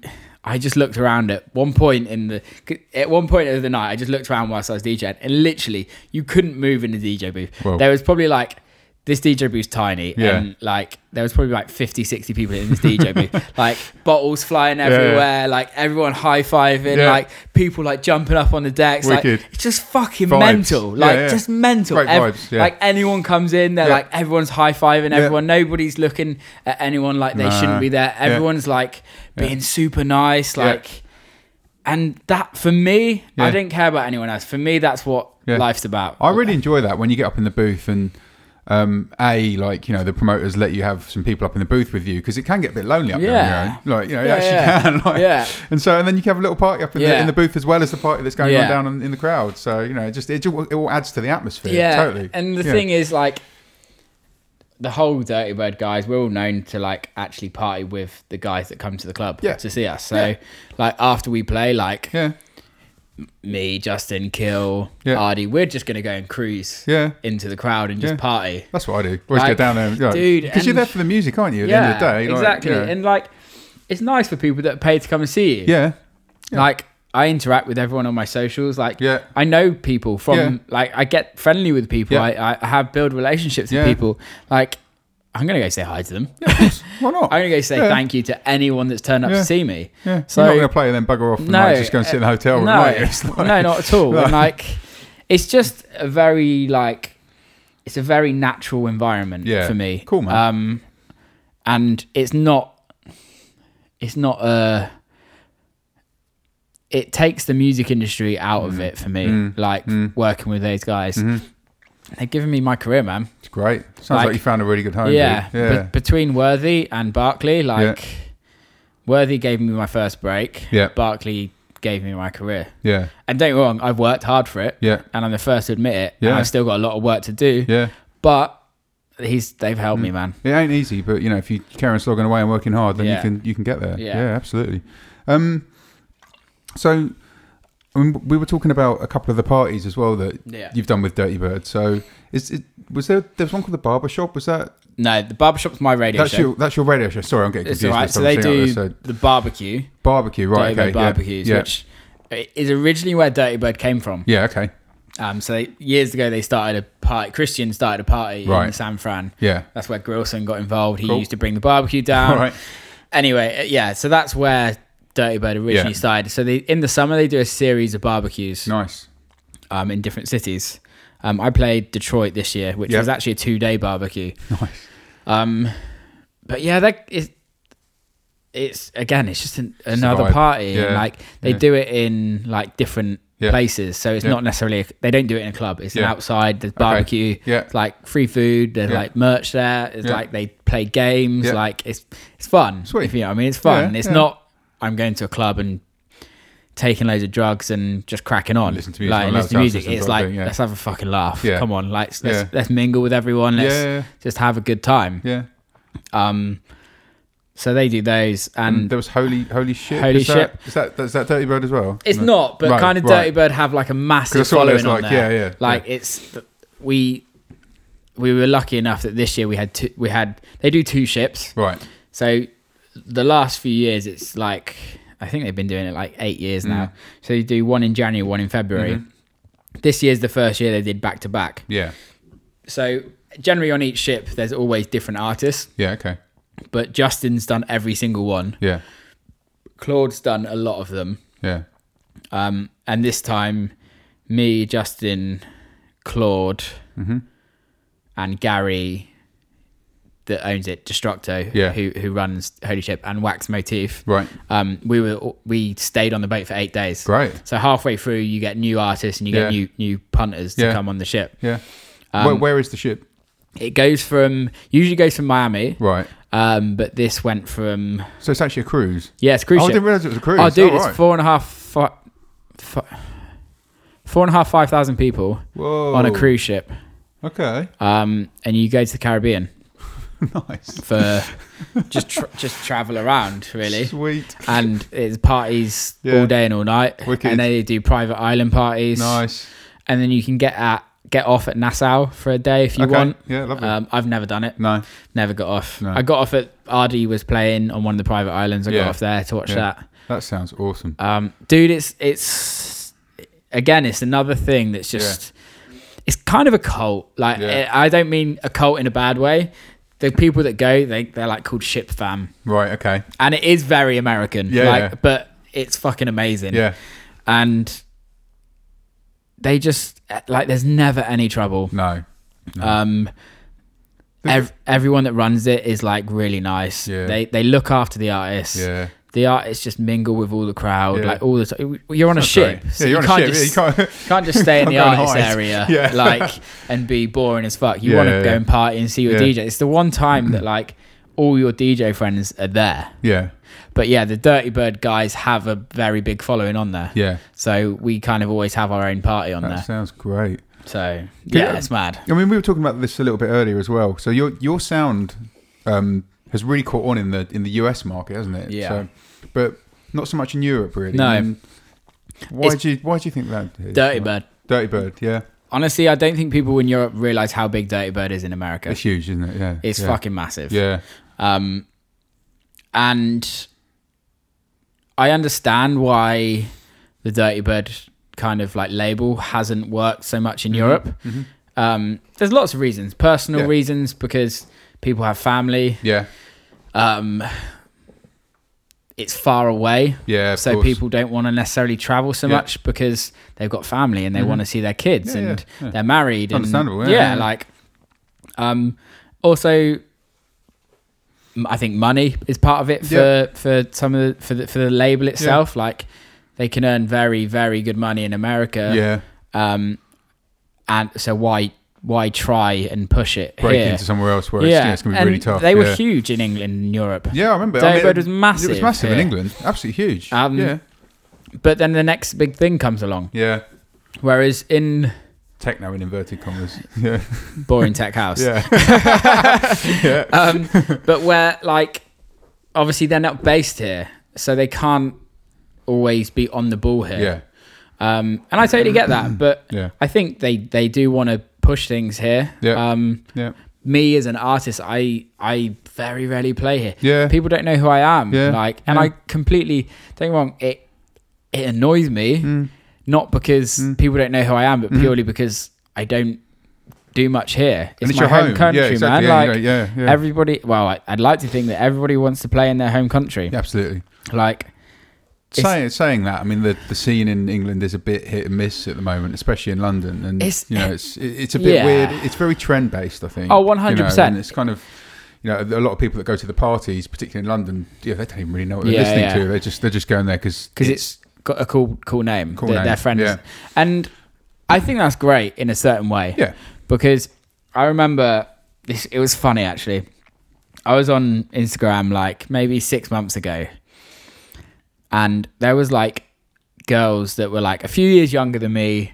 That, and I'm not being sexist. I'm just saying how this is actually the, the fact. Yeah. Like these girls that I went to school with, they were Mm. like talking about somebody that's very popular. Like Mm. I'm gonna say it, Patrick Topping. He, I'm good. Mhm. I'm mates with Patrick Yeah. Topping. Like we, we we talk. yeah Um, and Patrick's huge. Yeah It's fucking huge, and Yeah. he is killing it. yeah And his music good. Like I Yeah. really like his music. yeah And but I know that Yeah. these girls would never have fucking listened to his music yeah or any music like that. They would never have gone to like.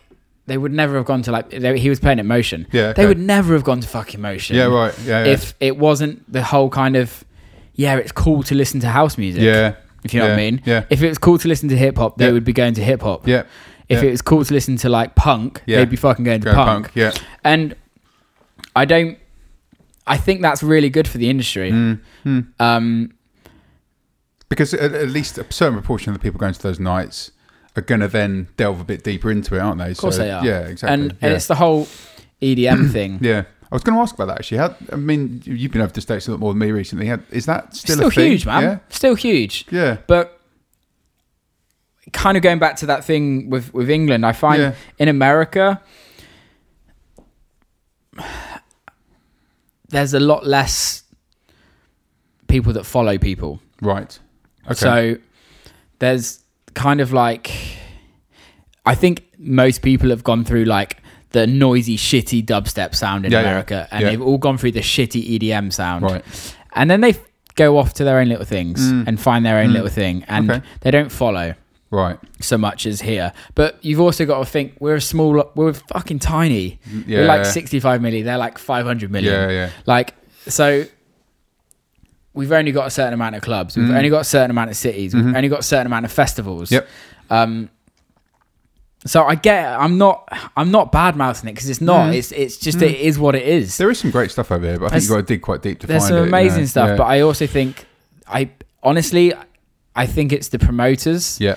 that make it a boring scene. Yep. And Yep. Hold my hands up. Fuck it. It is. Yeah. Like, I agree. but I also Yeah. get it. It's, it's going back to that business thing. Mm. Why book an artist that you might risk a grand on? Yeah. You might lose a grand. Yeah. Or let's say, let's say an artist c- costs a grand Mm. plus flights, blah blah Mm. blah, whatever, Mm. and you can you could make like a lot more money if you spent four grand Four on grand. an artist Yeah. that you know is going to sell tickets. Guaranteed. Yeah. Like, but for me as an artist, Mhm. and even if, as a promoter, this was probably Mhm. why I wasn't a successful promoter.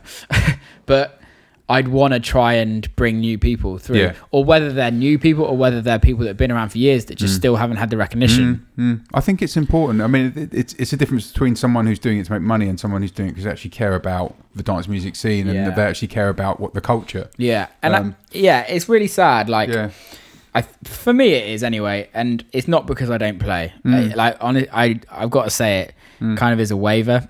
Mm. The fact that I don't get booked here, yeah, is I I will end up getting booked here. Yeah, I will. I'll work Yeah. so hard that I will. But it's kind of really like it's unartistical, yeah, right? We're we're all playing and writing music to be artists. yeah, Like I feel like there should be like something that's like it's sh- like club night should be an art- artistical thing. Yeah, yeah. Like there's some amazing places that like some amazing productions that Yeah. go on here. yeah, Um, but again, like if most festivals in the UK, once you've seen one lineup, you've seen all of them. absolutely. Especially in London, Yeah. it's just regurgitated over and over yeah, again. and Mm. and it's what's happened is you've had the original, the original dons that are putting all, all these like curating all of these amazing lineups, Mm, and then somebody else with a bit of money has gone right. I'll just book the same people. yeah, and Yeah. it it really it really confuses me. I'm like, Mm. but maybe this is me, and but like. I've been to see them like three times this year. yeah, Why the fuck would I want to go and see them exactly. again? Yeah, yeah, yeah, Um, in a field yeah, where it could be any field. yeah. Like I just it for me it I don't understand it. No. Like in when I used to work work do the We Love podcast in Ibiza, those were like curators. Yeah. Mark and oh, who's the other guy's name? Andy, I think is that Mark Broadbent, the guy that ran it. I can't remember the guy. I should, but his name's just gone. I'm really bad at names. Um, but they they curated something amazing. So Yeah. what they would do is, I don't know if they actually meant to do it. Maybe Yeah. they did. Maybe they didn't. yeah, But they would have a ticket seller, Yeah. Mm-hmm. or they'd have two or three ticket sellers. They were running for like 24 hours. Yeah. They needed to sell si- ti- Yeah. sell tickets. But then under those t- ticket sellers, they'd Mm-hmm. have people that like were like really artistical yeah, and like really like pushing the, the boundaries Mm. of the industry Mm-hmm. and like they weren't big Mm. people wouldn't sell they they wouldn't sell tickets Mm-hmm. but by being at we love yeah, it would their career would get bigger give them and that bit of bigger and gi- exposure. yeah, and give them more exposure and then people they Yeah. would turn into ticket sellers yeah. um so it, i just feel like there's Yeah. not maybe i'm wrong No, i spend I think I'm, I totally agree with I you. I don't spend much time in the UK, No, so I don't it- know. it- but I totally agree with you, and it is really frustrating that there, isn't that. A lot of a lot of promoters, I'd say, and a lot of party organisation organisers are quite short-sighted.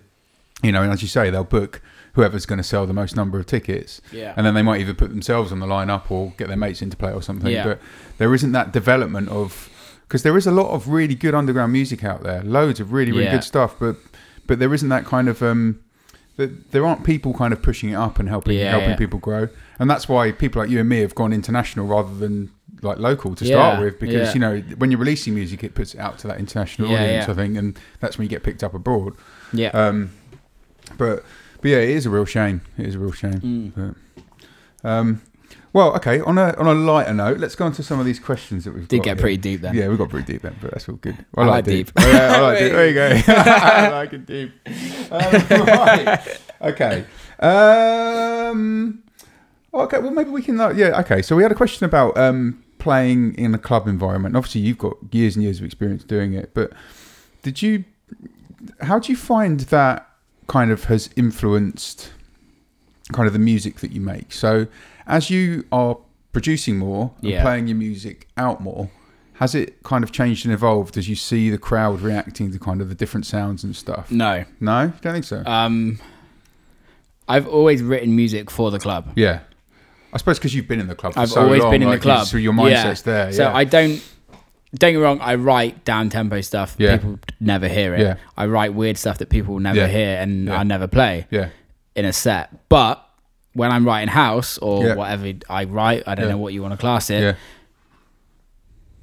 I write for the club. yeah. Do you find did, did you kind of test stuff out in the club and then tweak it a bit at home, like after you've seen a reaction to it, or I I'm really weird when I write. yeah, I weird. It's just how I, how it is. Yeah. But I can't spend too long on something. Yeah, okay. Yeah, I'm the same. Yeah. So yeah. if I write, ask if I'm writing something and it sounds all good, I'll finish it and then I'll play it. Mm-hmm. Yeah. And if it really, really works, I'm Yeah. like, oh, I need a better mix down. Yeah. So I'll go go back and tweak it, Yeah. or that breakdown was too long, Yeah. or that breakdown wasn't long enough, or Yeah. some uh, there's too many vocals. I always or- find breakdowns are generally too long, short and short and short. man. like, Because that's- when you're in the yeah. studio, you're like putting your fucking hands Yeah, up, like you, like, oh, this you're could a bit pitching, yeah, longer, yeah, yeah. and then people are like getting their phones out and texting or right. like tweeting or something. yeah. So I think I've always written for a club. Yeah. Um, it's just how my brain works. Yeah, yeah, totally. I yeah. was never. I'm always a DJ before I was a producer. Yeah, Now I class myself as both. Yeah. But I, I always go. Yeah, this. Your brain's kind of work. wired up in that way. Yeah, like, you know it's going to yeah, work in a club yeah. and then. But let's be honest, people don't realize this, but a kick drum and a bass line, any old bass line, Mm. Yeah. if you're in the right club, it's going to work. Yeah. And I think that is the simplest thing. Yeah. Like you can play, you can anyone can do it. Yeah, Like you true. don't have to be musical. No. Like you really don't. I'm. No. I'm not that music. Like I can hmm. play bits. I've just started having piano lessons again, but Okay. I can. I, I'm not super musical. No. Like I work everything out myself, but go buy a go like I, I'm not saying you base your whole career on this, Yeah. but if you're a DJ and you Yeah. want to get into producing, Yeah. go buy a loop pack. Yeah. That Chop like, them up. Like, yeah. Don't, but like you, you can do that test. Yeah. Of don't even fucking chop them up. Yeah. Like Chuck them in. just, yeah. just literally have a have a kick drum Yeah. and have a loop and play it for like thirty seconds. Yeah. Guarantee it will work. Yeah. If it's a if it's a good bass line. Yeah. And it's a good kick drum. You Yeah. don't even need hats or kick or, No. or anything. Yeah. Like it works. Yeah. I've got there's a track called Incognito Mm. 2. I can't remember the artist. I'll play it to you. Yeah, cool. And it's just a kick drum Yeah. like a massive kick drum Yeah. and like a, a weird vocal Yeah. for like four minutes Yeah. and then a hat kicks Yeah. in and that's it Yeah. and i get the biggest response from that Yeah. track than anything else Yeah, that's what I mean. That's something I found as well. Like, the more I get into production and engineering, the less I want to put in my tunes, because like you can you can like one of the when I first started out, I just kept kept on chucking more and more in and Yeah, layering yeah, stuff yeah. up more and more, and it kind of it's an easy way to make things sound big. But you know, the, when you strip it all back to just like a kick drum and a bass line and a bit of percussion, I mean, that can sound big if it, if you've got the right kick drum and the right bass line, and that's all you need. And then you, you can just build little bits on top of that. yeah and- it's relation it's, it's relationships yeah, um and it's like it's like meeting your girlfriend or your boyfriend or whatever whichever way you swing like if you work together you just work yeah, that's it. yeah. You click And- or you don't. Yeah, and that's it. And honestly, like to put a kick drum and a bass line together, we we've everyone that's been to a nightclub Mm. Yeah. knows what's gonna sound good in Yeah. a nightclub, and like just yeah, man, it's it's not we're not talking rocket science. no. Like with simple things like that. Yeah. Don't get me wrong, I'm not saying it's easy to produce and things No. like that. It takes years. Yeah. But you can you for me, I know what's going to work. basics never not. change, really, yeah. Yeah, Like when. I'm writing, I'm like, I like it, but it's not going to work. Yeah.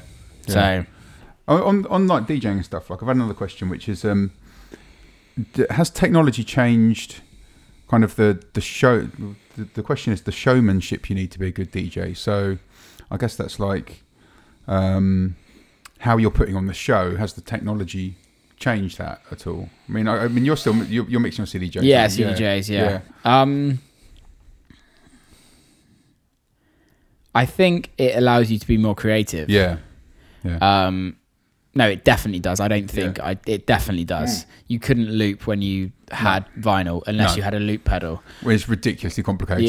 Yeah. um, and some of the technologies that are out, like the Pioneer, like the Remix Mm-hmm. 1000, that like allows you to do like snare rolls, all the like little analog distortion units, analog Yeah. reverb units. Yeah. Like they've always been around, but Yeah. you can add things into your D- in your Yeah. into your set. yeah, Anyone can be a DJ. yeah, absolutely. No, no. Anyone can play music in a club. Yeah. Not everyone can be a DJ.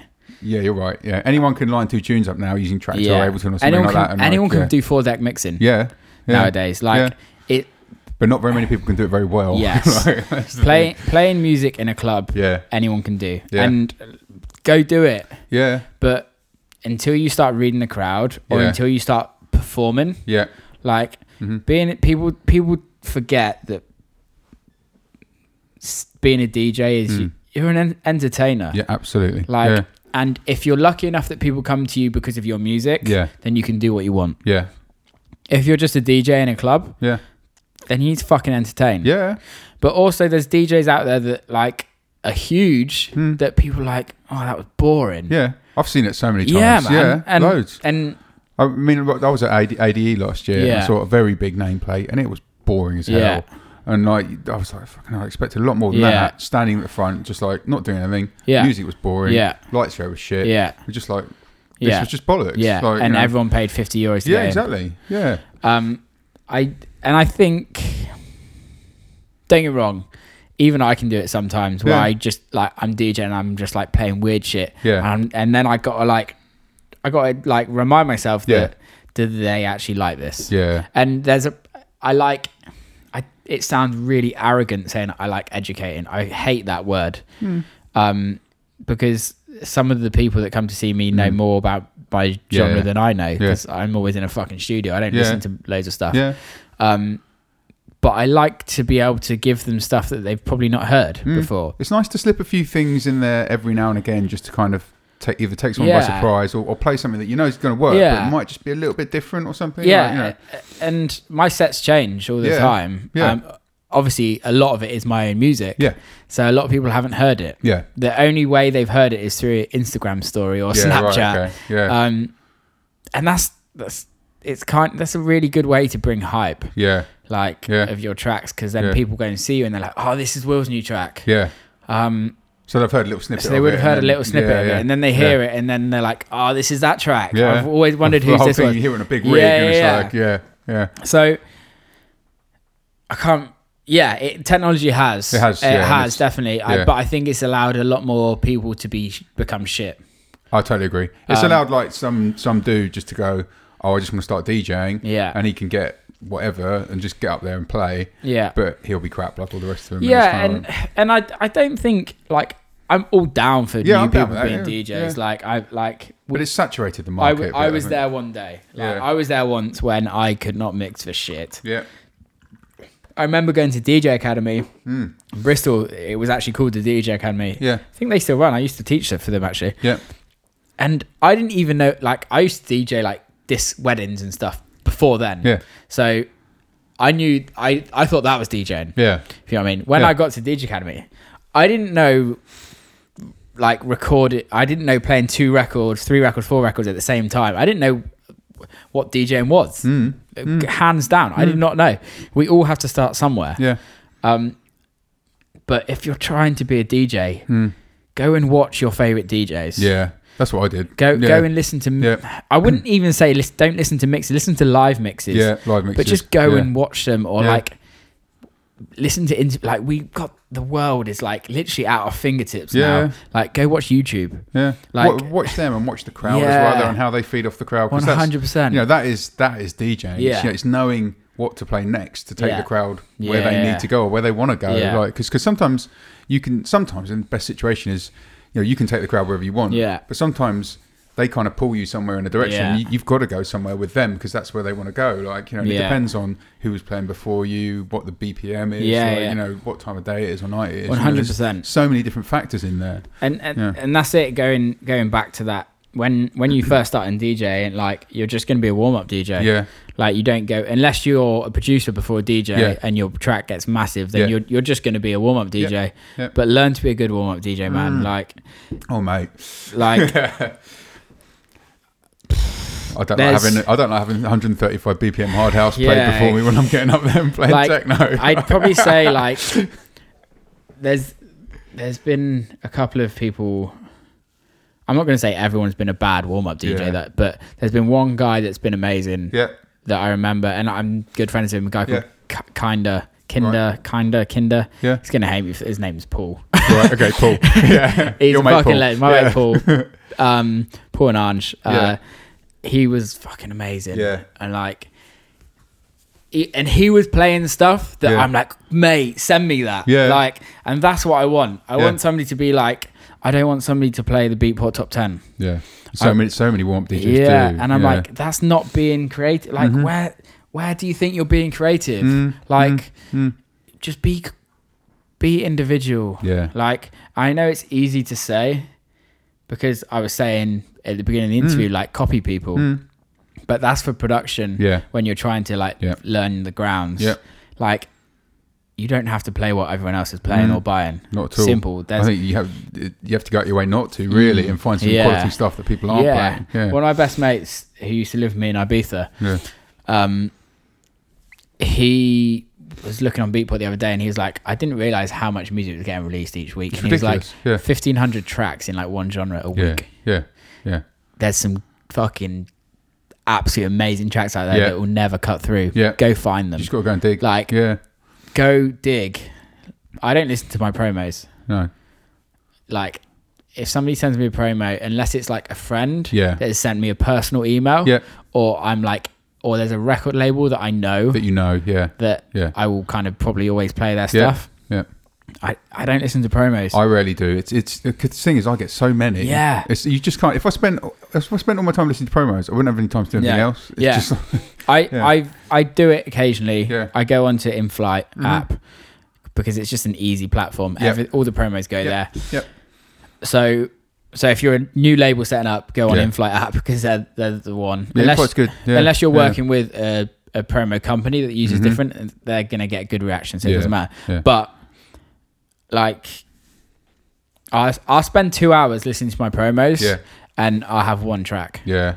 And I'm Yeah. like, I know I could have spent two hours digging on Beatport, Juno, what Traxsource, whatever, any wherever, Yeah. SoundCloud, Yeah. Spotify, whatever. Yeah. Um, I will find more music Yeah. doing that Mhm. and digging, Yeah. And I'll enjoy it so much more Because you're digging. because I'm digging. Yeah. I'm doing like what you know when you used to go to a record shop. Yeah. Don't get me wrong. I came into the industry like when records were just going out. Yeah. So my record collection isn't great. Yeah. I used to spend hours in record stores. Yeah. And you get a big stack of Yeah. them, and you might find like two in there, but it's the it's the pleasure of actually It's going the through them all and like the And fun of it. Yeah. Like when going back to the when I used to buy my records from Sam. yeah. I was like the only dude in the south that like that southwest, not Bristol because I, I don't live in Bristol, yeah, but yeah. I know I'm saying I'm from Bristol just because it's easier for people to know where I'm from. But I'm actually from like a tiny village. Yeah. Like 50 people live there. Yeah. Like, so I was going to Weston. I was the only person in Weston apart from Sam that would listen to house. Yeah. Okay. Or buy house music. Yeah. So I'd go in there every week after my fish and chip shop job Yeah. and just spend all my wages on records. And she'd Yeah. have a pile for me Yeah. just there. And you don't Waiting like for you. Yeah. what what service do you get? You don't ever get that service Yeah. now. No, you don't. No, because I, I used to have that. You'd strike up a relationship with the record Yeah. store owner, and then he'd save you a couple of the promos. Yeah, yeah, or the- a few white the- Yeah, a labels few white yeah, labels. yeah. Yeah, and so like, you know you were going to get looked after, but yeah, you don't get that now. It's all it's all your fingertips. No. Yeah, I mean, the, I guess the equivalent of that now is your mates Yeah. sending you tunes Yeah, that you know yeah, are yeah. going to be good. Yeah. Like, that's that's pretty much One it. hundred percent. Yeah. One hundred percent. But. I, I honestly think that the vinyl culture is slowly coming back. It's never Yeah. going to be as good as it used to be. Never. No. Like I remember in the summer I w- had breakfast with Simon Simon Dunmore from Defected, Mm. and he was like, "Everyone's saying the vinyl sales are up." Hmm. And he's like, course they're up. Yeah. Because they were fucking nothing. Yeah, yeah. And I didn't think of it like that. I was like, yeah, vinyl's doing amazing. yeah. and, then- and I was like, yeah, you know what? Like, yeah, everyone stopped buying vinyl. yeah, And now people are buying a few bits and bobs. yeah. So, But it depends what genre you're in. You know, before you could get vinyl in any genre, but now it's it's kind of a bit more limited to, to, to certain genres. drum and bass, Drum and bass, dubstep. yeah. Yeah. definitely. But good dubstep. Yeah. But like, house is slowly coming back. Slowly, I've slowly. just, I had my first release last year Yeah, on vinyl, my first ever release. And Yeah. I'm like, and, and I've had two consecutive releases now Yeah. on, on vinyl. And it's Mhm. amazing. Like, I've not even played it. yeah, Not even played it on my vinyl yet, but just to have it there. yeah. It brings it's back It's the a physical art. product, isn't it? It It's brings- like, yeah, it brings back something- art. Yeah, something. Like, it's like the picture on the wall. yeah, Like, I physically bought that. I Yeah. went into a shop and bought that. yeah, yeah, And there's something about the whole streaming and like download things. Doesn't feel like it's it's, not real. art. Yeah, yeah, yeah, yeah, yeah. absolutely. Uh, right, another question. Let's have a look through some of these. Um, oh, this is what I was going to ask you about. Right, so we were again we were talking about this earlier, but you're really big on Instagram. Yeah. You don't really use Facebook that much, do you? I Right. use Facebook, uh, art, my artist page. Yeah, yeah, your artist page, yeah, but not not so much personally. Not so- personal Facebook. I No. don't use. If See- if anyone, any of my mates message me, I get it like a month later. Yeah, yeah, I don't have. Yeah. I don't even have Facebook on my phone. Yeah. Like, I have the artist page on my phone, but I Yeah. don't have anything else. Yeah. So, uh, but on Instagram, you've got your doing it for the cuddles. Yeah, Um, well, how, how would you describe that? It's, it's like it's like kind of your like a brand. brand. Yeah. kind of so where did that come from? Fucking you, you'd ask me this. so Is it just an excuse to cuddle hot chicks? No, no, no. All right. So pretty much, it's actually an inside joke from Yeah. like my mates, right. like from home. Okay. So like, there's like a crew of us: Dan, Dan Close, Yeah.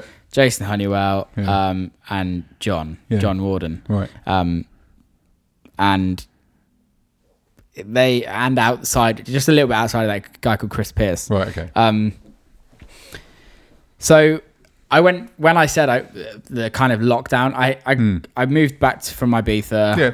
Um, I started working. I got another girlfriend, and I was like, I just need to lock myself away. Mm-hmm. Yeah. So I Yeah. split up with that girlfriend. Right. Um, she was a bit younger than me. She needed to go and live her life. Yeah, And like yeah. she was like thinking of not going to university because of me. And I was like, fuck that. Like you need to go. Yeah. Just yeah, go live your life. Absolutely. Um, so I was like locking. I locked myself away for Yeah. a while, Yeah. um, and I'd like. Can't believe I'm telling you this. On. I'd like go. Tell, tell. I'd like.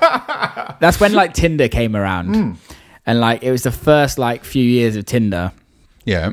and I was just like going on loads of dates. Right. But I wasn't like fucking any of these people. Yeah, right. I was literally just like going on dates and making friends with them. Yeah. And the boys were like, dude, if you like, have you fucked it yet? I was like, no, like I'm not, I'm not in in it for No, that. Like right. I'm literally, I I have to concentrate on music. Yeah. Like, and I know that I'm a nightmare in relationships. I like, Yeah. I won't give up everything, but Yeah. my concentration will go somewhere else. Yeah. Yeah. It's purely my fault. Yeah. Purely my fault. Um, and they're like, you're just doing it for the cuddles, aren't you, Will? and that is literally where it started. Okay. Um, and we all started hashtagging doing it for the cuddles on, Right. on every post. Um, and it kind of just caught when, Well, that's blown up, man. It's yeah, like, yeah, when yeah. things kind of caught on Yeah. from with Dirtybird, Yeah. like it, it kind of caught on. And I've always had like a, one of my like passions in life is like Yeah. fashion. Yeah. Okay. Yeah. Um, I'm not good at drawing. No. I'm not good at anything like that. Yeah. I'm not good at designing, but I, Yeah. ha- I know what I like. yeah. Um, and I've always wanted to like have my own clothes company. Okay. Not merch store. Merch. Right. I feel that merch is different. Yeah. Some people will class it as merch. I don't care what people, whatever. Whatever. But yeah, like I want my own clothes clothing company Mm-hmm. or, and I was just like, doing it for the cuddles could work with clothing. Yeah. and like I got my designer a guy called Mark Richardson. Yeah. Um, and he's he, he's got his own company called Superfried. Yeah. And he's like I've worked with him for five years now, I think. Yeah. Okay. And he's done like all the different brands. Like Yeah. I've run different club nights. Yeah. I've done lots of th- Yeah. different things as you do when you're kind of building things. Yeah. And he's always done my artwork. hmm Um, so we kind of like, well, I was like, dude, I want to do this. Like, Mm. he's not a fashion designer Yeah. but I can tell him what I want and he can do it, Mm. if you know what I mean. Mm. So, yeah, I just made it into a bit of a kind of a fashion thing as well. And like, I got some hats made, I did some bomber jackets, and we're Yeah. just working on the new run now. Yeah. And I'm pretty light-hearted. Like, yeah. yeah, I like the hats. I think the hats. are I awesome, man. I've got. Yeah. I got. I should have bought some. I'll send you one. Send me one, man. We're actually sold out, but I've Yeah. got like a few left, Sweet. so I, I'll send them to you. They need to be big. My my head is. well, they're all huge, like man. snapbacks, so yeah. you'll All be right. Cool. Yeah, Yeah. yeah. fine, yeah. Um, but like I don't know, I, I did some press. I, I I'll show you a picture of it. You, Yeah. you might see it on my Instagram. Yeah. In my Instagram, but uh, I do. There's a there's a, a pub in Bristol. I don't know what Bag of Nails. It's a tiny little Okay. pub. In, I've never been in there in my life. right. Anyway, a, a Bristol magazine called Rise Up did a. I think it was Crack magazine Yeah. did a, like a piece on me. Mhm. This was like 2015, I think Right. and um, this dude from the landlord of this bag of nails ripped ripped it out hmm. and put hipster twat of the year. Oh, on, on my yeah, yeah. picture yeah so I, I, somebody somebody that I went to school with tagged me in this picture and I was like I could either get really mad about this Yeah, or, or just like, roll with it, yeah. I'm just pretty chilled like Yeah. you can take the piss out of me Yeah. whatever I'm gonna give it back to you but Yeah. so I'm like, I put it on my on my Instagram, my Facebook, and somebody was like, "You need to make a T-shirt of this." Yeah. So I, I made like big oversized jumpers Yeah. of like me and I got my designer to write hipster twat of the year on the picture. And like that they'll be going on on the on the store soon. Great. Um uh, like it's just a fun thing Yeah, it's for great. me. Yeah, Like yeah. I don't know if anyone's going to buy them, Yeah. but I don't care. Like I think it's awesome. Man. I purely doing do it for, me. Yeah, doing it for cuddles is great. And I did see hipster twat of the year. and I thought it was yeah. pretty funny. so. Right. we're just Yeah. we're we're actually like designing some amazing stuff at Yeah. the moment, and like the clothes. I've literally this morning I went to Mm. a, a manufacturer in London to like pick up a new T-shirt that I've had designed. yeah. Like there's some amazing stuff that's coming through. Um, so I'm I'm really looking forward to that. Yeah. Have you found yourself getting more cuddles now or less? Yeah, cuddles More like cuddles all the time. everywhere. Yeah. yeah. you can't complain about that, No. really. No. Who- who No. doesn't like a who, who- cuddle? Yeah. Who, who, who's gonna Who's gonna complain about that? um, right. Let's have a look at some more questions that we got. Right. Uh, I got quite a few questions about um, uh, chocolate biscuits from various people. Is this like a podcast I thing? don't, I don't know. I don't know what these came from. Like, um, uh, like a few of my mates from well, Mark and Charles from Noisily and a few others. But okay. I, I, I, I don't know. I don't know quite how this started. But first one was, what would what will what will you do for a chocolate biscuit? Spelt wrong. Right, and what have you done for a chocolate biscuit? What have I done for Well, I chocolate mean, what's your biscuit? favourite chocolate biscuit? Bourbon. Bourbons. Bourbon. Hundred percent all the way. Hundred percent, or like dark Yeah. chocolate digestive. Yeah, I like that. Oh man, Do you like Jaffa cakes? no, No. I'm not a Jaffa Cake Mm. man. Sorry, I'm going to lose a lot of fans there. Ah, not a Jaffa Cake man. ah. I don't know why. So if I had one here, what would you do for it? Like, I'd give you a cuddle for one. You give me a cuddle for I'd one. Yeah, give cuddle you for a a- chocolate yeah. biscuit. That's fair. And Charles, my friend, who, I mean, he's one of the noisy organisers. He Yeah. says, "Would you like one of his homemade chocolate I'd biscuits?" love one, Charles. Yeah. Send it over. Yeah. All right. okay, I'll see if I can get hold of some. I don't know what they've got in them, so uh, yeah. Just keep it away, f- uh, like no drugs or alcohol. No drugs or I'm alcohol. good. Right.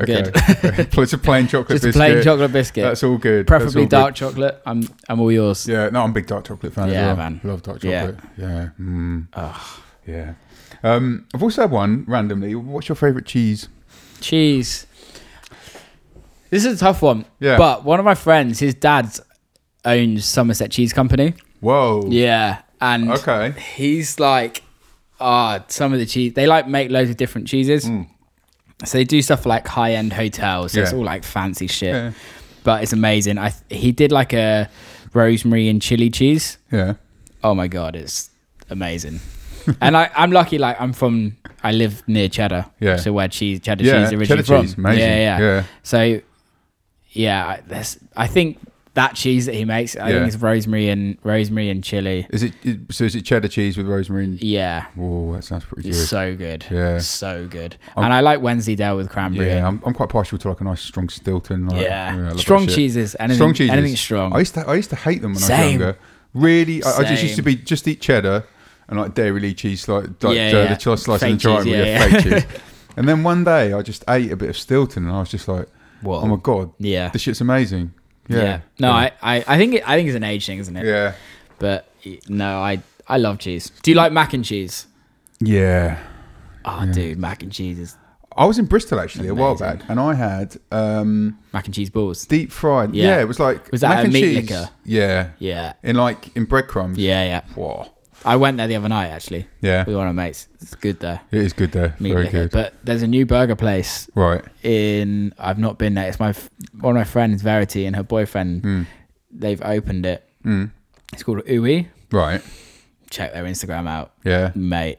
It's, it looks amazing. Yeah. Looks so good. And it's like a proper American diner vibe. It's Yeah. not like what everyone else is doing. Yeah. Everyone's doing like the smoked barbecue, like the pulled That's quite pork. big in Bristol at the moment, isn't it? Yeah, That kind of, I think it's big everywhere. Right. Like everywhere that I travel, it's big everywhere. Yeah, Man. yeah, Like everyone's just jumping on this whole thing. Yeah. Um, and it's a bit boring. Yeah, if I'm honest. it Like, does get a I'm, bit boring after I'm a while, a yeah. Mm. very, I'm a foodie. Uh, like burgers are like my thing. I was going to ask about food because I, I remember you used to post up pictures of. I don't know if you still do, but like food that you've cooked yourself. Yeah, I cook nearly every night. All and sorts of stuff. If you go on my Instagram story, there's Yeah. me cooking last night. Yeah. Um, I don't necessarily post pictures of food all the time, Hmm. but all my stories are me either eating or c- cooking or something like that. Um, but yeah, this place is like it. Just I've not been there, but I've heard really good. Like all my friends have Yeah. been there. I've not. I'm gonna go Sunday actually. Nice. Um, and yeah, it's just I like thing. I I like restaurants that just do one thing well. yeah, yeah. Like there's have you have you been to Dirty Burger in London? Uh, oh, have I been to Dirty Burger? I don't. There's one in Elephant yes, I Castle have. I and went one in one in Shoreditch. Brixton. Actually. Yeah, yeah, oh, is there one in Brixton? Yeah, I think now? it's one in Yeah, Brixton. yeah, yeah, yeah, is, there is, yeah, yeah, yeah. yeah, yeah. Um, That was good. Yeah. and it's like they don't do anything fancy. No, They just do a fucking amazing burger. it's a bit dirty. Yeah. It's a bit nice. It's yeah. like have you been to the chicken shop in uh where is it? Camden area. Dude, you should go. It's Mm. Yeah. like they just make good chicken. Yeah. It's like it's hard to find good chicken. yeah, and everyone's like, let's go to Nando's. No, fucking go no, find somewhere good. Like Nando's. I, like if you're deciding to go to Nando's, just come to mine. I'll cook you something better. Yeah, yeah, right. Like- exactly. But there's a chicken shop. Yeah. I- and it's called the Chicken Shop. Yeah. And they it's amazing. Yeah. It's like Nando's on steroids. Nice. And like your chicken breast like feels more than your left arse cheek up. It's like it's good. yeah, because I was out in Australia. Do you like sushi? No, No, you don't. 'cause I'm I- not I a was- seafood fan. Uh, see, I, I used to live out, out in Sydney, and I got I got well did- into sushi when I was out there. Where but- did you live in Sydney? Uh, King's Cross. Oh, right, right in nice. the middle. Yeah, Cool, man. Yeah, But yeah. apparently it's completely changed now. Like I didn't get up there, but they've um, got some weird law where if you, I, I might not get this right, but clubs are open till like say three o'clock. yeah, the lockouts. The lockouts. Yeah. So, but even if you go out for a cigarette, you're locked out. Yeah. So you can't even go out and have a smoke. Yeah. Like you, you're out. Yeah. And so it's just killed. It's completely Yeah, it killed the club music scene over It has. And like. Um, when I was there ten years ago in King's Cross, it was just bedlam. Buzzing. Like, yeah, Yeah, it was buzzing every night. It was great. You know, you walk out the door and just party. But it's it's completely dead. And I think they, they tried it in Melbourne, but it didn't work yeah, um, for whatever reason. Probably Mel- because it's just a stupid idea.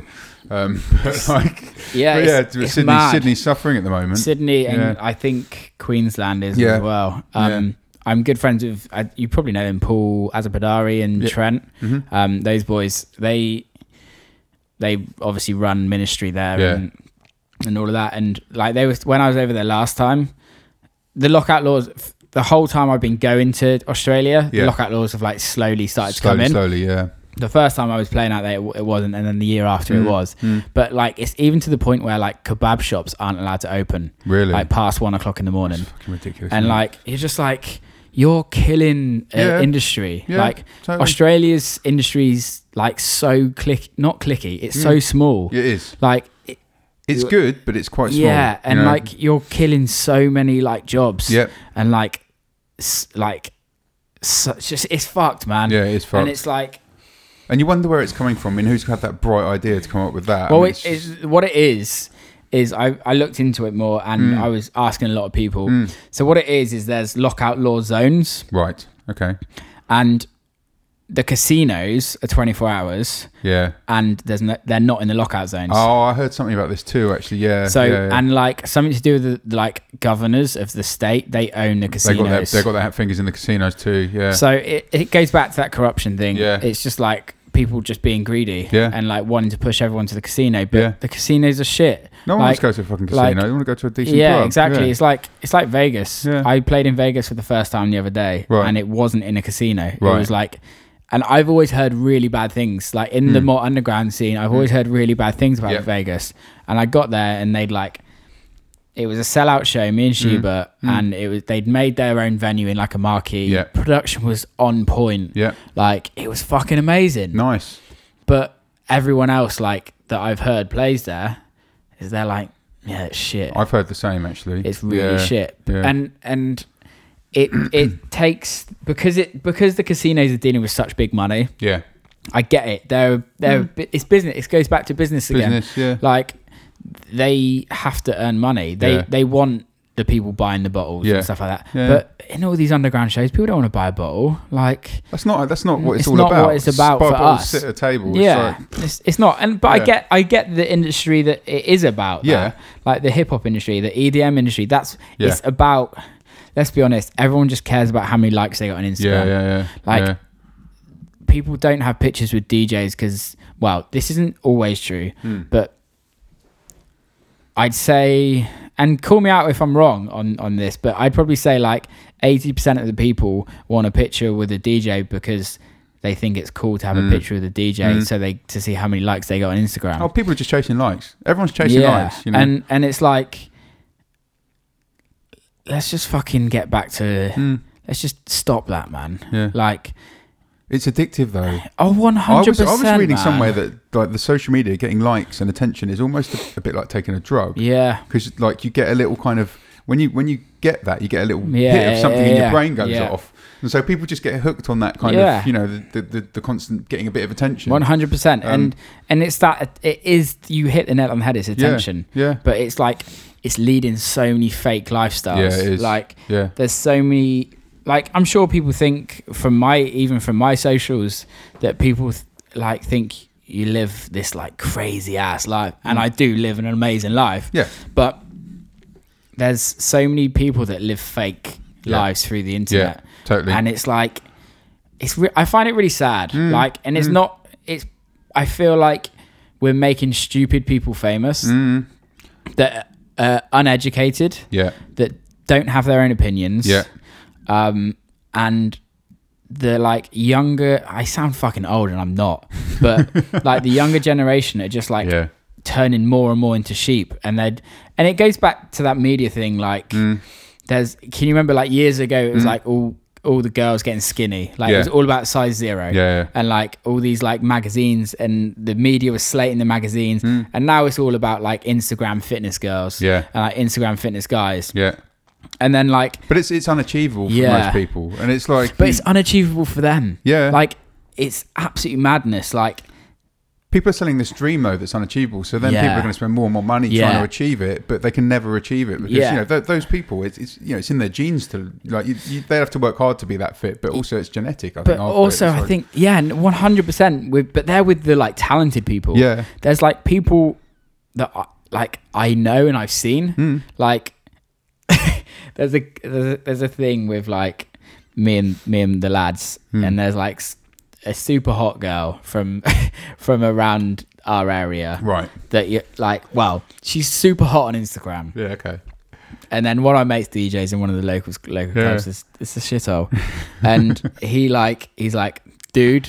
Whatever this girl's name was, Yeah. looks nothing like what she looks like on Instagram. right And I'm just like, but there's so many guys like it as Yeah, well. And I'm not being. I'm not like, I'm not saying it's just just women. Guys are exactly the same, and I think Oh, yeah. sometimes guys are worse. But Yeah. there's so many people that s- live so many fake lives, yeah just to Still like, bollocks yeah just to get likes Attention. and, and attention and to be liked by people. yeah And it's like,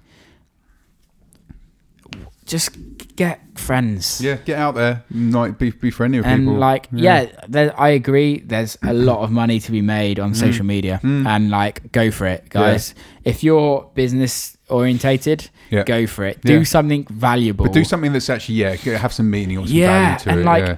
and like cool if you're like there was there's a girl that i went to school with well she's a few years below me yeah we were never friends. Like I don't, Yeah. I know of her. Yeah. Like, and she's blown up on Yeah. Instagram, Right. and uh, she does like makeup thing. It's Okay. called like Amy's Makeup Box or All right, something. yeah, And like, she's like got a lot of subscribers on Mm. YouTube, but she's like teaching people. I don't necessarily agree with it Mm. because I'm, I don't like makeup personally. For me, like, not, obviously it doesn't suit me, but, but it's, Mm. don't know, you might look quite I- good it, I yeah. might look a bit better actually. but um, it, I don't agree with it. Yeah. Personally, I sound like a fucking old man, but I'd much prefer somebody who looks good normally than yeah. yeah. Um, but she's doing something good of it, and Yeah. she's like earning people. money from Yeah. it, and people like. I went round one of my good friends the other night, and Hmm. his like girlfriend's daughter, who's like ten, is like watching it and Yeah. like educating and Yeah. like. That will create other jobs mm. and it mm. will create other like mm. amazing inspire things. people yeah But when you're just like putting selfies up yeah, like yeah. of just like the same thing, or Yeah. like acting like a cool dude because you're in a VIP area with a bottle of Grey Goose. Like, fuck off. Well done. Like, yeah, like Yeah. you've you've paid extra to get into a club. Yeah. You've paid like two hundred and fifty pounds or two hundred and fifty dollars for a fucking bottle of Grey Yeah. Goose. Like, let's let's be business and Yeah, let's yeah. be like real about this. I can go to the shop and get a bottle of Grey Goose for forty quid. yeah you can You're sit on a getting park bent- bench and take a picture of yeah, you're getting bent over and raped, man. you're getting Yeah. taken to the cleaners. Yeah, Like- I think. I mean, another another thing that is dangerous about social media, and I mentioned this in my last interview I did with Chris, um, yeah, with Chris, yeah, other half of Nanoplex, is that it's like it's this echo chamber. You, Yeah. heard like that. It's kind of like you know you, you only follow who you want to follow, or you'll only follow um, so many people live their lives on social media, Yeah. and they just choose the things that fit in with their worldview. so Yeah, they're yeah. almost creating their own reality of things online. So people won't go to like um, a newspaper for, for news now. They'll go and get it off Facebook or whatever. Yeah, yeah. And and they're just kind of reinforcing their own opinions of things, and they're, Yeah. they're not seeing like different perspectives on Yeah. stuff. And I think that's actually quite it's quite dangerous. I think you know it's Yeah, me- media, media runs. Media has always run the world Mm. since newspapers and things like that. But with like newspapers, it was just a newspaper. Yeah. If you didn't buy the newspaper, you didn't know No. what was really going on. Yeah. If you didn't watch the news, you didn't really know Yeah. what's going on. If you didn't listen to the radio, like Yeah. you always, you always know kind of what's going on. Yeah. But it's like it is what it is Mm. now.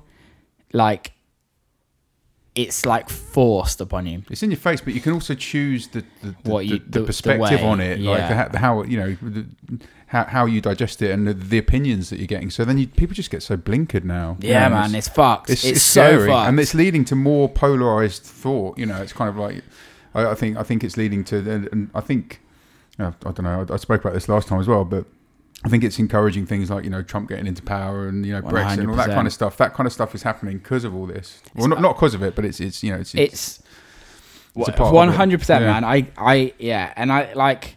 I don't really want to get into the politics no, side of things, but, there, but- but like, I think it needs to be touched on the whole how people don't have their own opinion. yeah But yeah but also people say they have their own opinion, but they just follow what everyone else is doing. yeah yeah And it's like, if I want to learn something, Mm. I'm gonna go work it out myself. Yeah. Or I'm gonna find sources Yeah. that help me work at least you'll out. find balance sources. Yeah, exactly. yeah. Like, there's like, I think a lot of people are using what's going on at the moment to just be a dick to people yeah and like to be disrespectful. Yeah. And it's like, I was talking to my brother about it yesterday, Mm. and like, if we lived in a world where everyone just got on yeah and everyone respected everyone's opinion, no one broke the law. Mm-hmm. Yeah. I know, I know, we're talking a perfect world, and it's never going to happen. No. But why do people have to be horrible? It's Yeah. so much nicer yeah. to be nice to people. I'm It's- with you 100. It percent takes yeah, absolutely. like it, yeah. it's harder. It Yeah. takes more energy to be a dick. to be a dick. Yeah, like yeah, it's so much more energy. Like just the tiniest of things. Like yeah, when the whole Brexit thing happened, I heard like a story of like some like 40 year old dude like going up to an Indian girl Mm. going, When are you going to leave our country? What the fuck? Where the fuck is the education in this? Yeah. India's not part of Europe, mate. It's just- like, Yeah. go, go, don't listen to the media. Don't Yeah. listen to what they're telling you because it's uneducated people telling, like, Well, it- educating uneducated people. It's there to reinforce the status quo as well. Of course it is, Isn't it? yeah. It's there to keep the people in power in power. Yeah, And- one hundred percent. Yeah. And like, I think it's mad. Like, Hmm. the crazy thing is that Europe's or England's speaking more about fucking Trump than Yeah. they're speaking about their own country. Absolutely, and th- this is, but they're using that as a distraction from what's actually going what's up going and, on. and are going up Yeah. between England and the rest of Europe, and it's really like- bad. Since since when since when did it, we go back to the olden days? Yeah. where like Yeah, I I one hundred percent agree. Like that, if people come to the country, they should fucking work. Mm. But and like they earn their rights through working. But how can the population ask them to work if our population aren't working? exactly. Yeah, And and like I pay my taxes. Mm. It's fine. Like if you pay your taxes, you're good. yeah, You have every right to vote. You have every Yeah. right to speak your opinion yeah, like I understand some people don't can't work. Mm. Like, yeah, that's fine. You physically can't work. You mentally can't work. Like, I can't take that away from you. Mm. Like, it's unlucky. I like that's why we have a system to help you. yeah, But when people take the piss out, what take the, Mm. the piss out of the system and then moan Mm. and like and cause shit, yeah. like fuck I, off. I think yeah, and I think sometimes the problem is that you know people people might vote, but the the vote that they're or the, the opinion they're expressing might be based on Media. media, which is just generally false information. It's Yeah. bollocks. Like you know, Yeah. a, lot, a lot of a lot of the facts are just not Yeah. facts that were Yeah. you know, came out particularly on Brexit and stuff like that. But anyway, we've gone down Yeah. a little rabbit hole there. Let's pull ourselves out of it. I've got I've got one last question for you, and then we can round up and have a chat about what you have got coming up, Cool, yeah, like your label and gigs and stuff. So, the last question was, what is your guilty pleasure track? And this can be anything. Like, what's the track? that Oh you- man, I just I just did an interview actually for Insomniac. yeah Um, I wouldn't say it's guilty pleasure. It's fucking good, yeah and it's like Otis Red Otis Redding yeah. uh, tenderness. that's like, not that guilty. It's Yeah. not guilty, and that's like it's probably one of my favorite tracks. My Yeah. favorite my favorite track is Candi Staton. You got the love. Lovely. Yeah, I've got it Awesome. tattooed on my arm. I don't Yeah. care. I don't like. Not into Barbie Girl or Vengaboys. Or anything Nah. like that, no. Nah, never. I put Eiffel 65. Can you I remember Eiffel 65? 65? Yeah, yeah, yeah. Jeez. that was a good time. Yeah. Um, Blue, wasn't it? Was Yeah. it blue? Yeah, blue. Yeah. Oh, dude, that track was fucking I, awful. I have. I I probably have sung along to that a couple of times. Oh, really 100%. drunk. I love that song. well, there you go. That's I loved that pleasure. song We when I it. when I was younger. I hate it now. What else? There's there's What about, gonna be um, loads. I, I remember one of my first tapes was Billy Ocean and the Four Tops. You know, with Wow, um, when yeah. you go and get the one with the go and Yeah, get tough yeah, on it. But there was some there was some crackers on that. Like uh, I can't remember the names of them now. But yeah, I think my first album was like the Smurfs Yeah. album. Do you remember the Smurfs? I was like four. I remember five. buying an Iron Maiden album just because just to piss my granddad off because it had like some really horrible. They're cool, though. Yeah, but I They're saw Iron. Maiden a couple of years ago. It's fucking amazing. I love Iron Maiden. Yeah. but yeah, No, they're cool. Um, there's so much music I listen to. Yeah. Who I tell you who I'm really digging at the moment Mm-hmm. is uh, Rag'n'Bone Man. Okay. Dude, that guy's voice. Yeah. And he's like, you'd think he's a big black guy because his voice is so powerful, Yeah. and he's just like fucking massive white dude, Right. and he's like amazing. Yeah. Um, London Grammar, they're Yeah. like my f- favorite Yeah, band. are awesome, yeah. London Yeah. Grammar, they're amazing. The XX, Yeah. they're they're amazing. But I'm not too keen on their new album. No, I've not heard it yet. Mm, Yeah, I'm not too keen on it. Yeah. Who else? I've been like, I've jumped on the whole grime scene Yeah. thing as well. I'm like, yeah, I kind of went. I was into grime years ago Yeah. when it first kind of emerged. Yeah. and, and then kind of yeah got a little bit. It kind of warped into dubstep. And Yeah. yeah, and then I never really got into dubstep particularly. But Yeah, I've like got into it. I was, I didn't really know about it. Be Right. honest, I didn't really know about it. Okay. Um, I kind of like when I was growing up and went Hmm. to school and college. Everyone loved drum and bass. yeah, I, I love drum and bass, and mean, I still do, refused to yeah. like it. Right. Okay. I refused to Yeah. like it for like until I was like 22, yeah. and then I got into it. Yeah. I Like, fucking love it. And I think it's just purely a, a rebellious thing. Yeah. Everyone around everyone me. else was into yeah, it, Yeah, I was like, fuck Yeah. you. I'm listening to techno. Yeah. Um, well, actually, Soulful House was what I first started Right, okay. playing. Yeah. Um, but like, I'm yeah, I'm really like what the guy. I don't necessarily like their attitude. Mm, I, I'm not into that Mm-hmm. whole. I don't think it's the attitude. yeah. It's the how they act. Yeah. If you know what I mean, they're all lovely. Yeah. It's I'm bit. Yeah. It's a bit disrespectful, really. of yeah, they're all lovely. I'm sure they're all lovely dudes, but don't you don't have just because you're very talented, Yeah. you don't have to be like A dick. a dick and Yeah. act like you're Yeah. Yeah. a dick. Yeah. Like, come on. Yeah. exactly. Um, okay, cool. Well, I guess the last question is what's coming up? So I remember you you, you spoke a little bit um, before the interview. You, you've you've got a label that's you're setting Yeah, up. Yeah. I'm, I'm starting to. I used to run a label years and years ago, which Mm. we spoke about. Well, Yeah, yeah. it was Stylus, Yeah. um, and I didn't really know what I was doing. I was doing it with a friend at the time, yeah. um, and we stopped doing that. And I'd never really wanted to do another label. Mm. It's never really crossed my head until maybe about a month ago. Right. Okay. Um, two months, no, just before Christmas. Yeah. Um, and I was like, I want to release more in Europe. I want to push my things more Yeah. in Europe. Yeah. And there's a lot of labels I really like in Europe, Mm. but I'm not willing to change my sound for Yeah. the, a European label because Yeah, sure. most labels have their own sounds, and Yeah. I completely respect that. Yep. Completely respect that, but Yep. I'm not willing to change who I am as an artist Yeah. to fit on their label. Yeah. because I don't want to sound like them. No. I want to sound like me. Exactly. Um, so I kind of was just, just talk thinking about it, yeah. and then I was like, with the whole doing it for the cuddles, Yeah. I've got like my radio show, but the barbershop, and I was Yeah. like, do I do barbershop records? And I was like, ah, it just doesn't work for me. It's not Mm. the barbershop was like I started that for a certain reason. Yep. Um, and I was like, with the whole doing it for the cuddles, I was Mm. like, this could work. So I'm the label's going to be called Doing It Records. Right. Okay. Nice. Um, Same Brandon is doing it for the Cuddles. Yeah. So it kind of all fits All in. fits together. Yeah. um, but it's just called Doing It Records. Yeah. And at this moment in time, Mm. it's just going to be my my own music. Yeah. Um, I if I ever sign people to it, Mhm. it will be purely somebody that I truly believe in, Yeah. and I can invest into Yeah. them as well. I can Yeah. put money behind them and Yeah. like help them go through it. And Absolutely.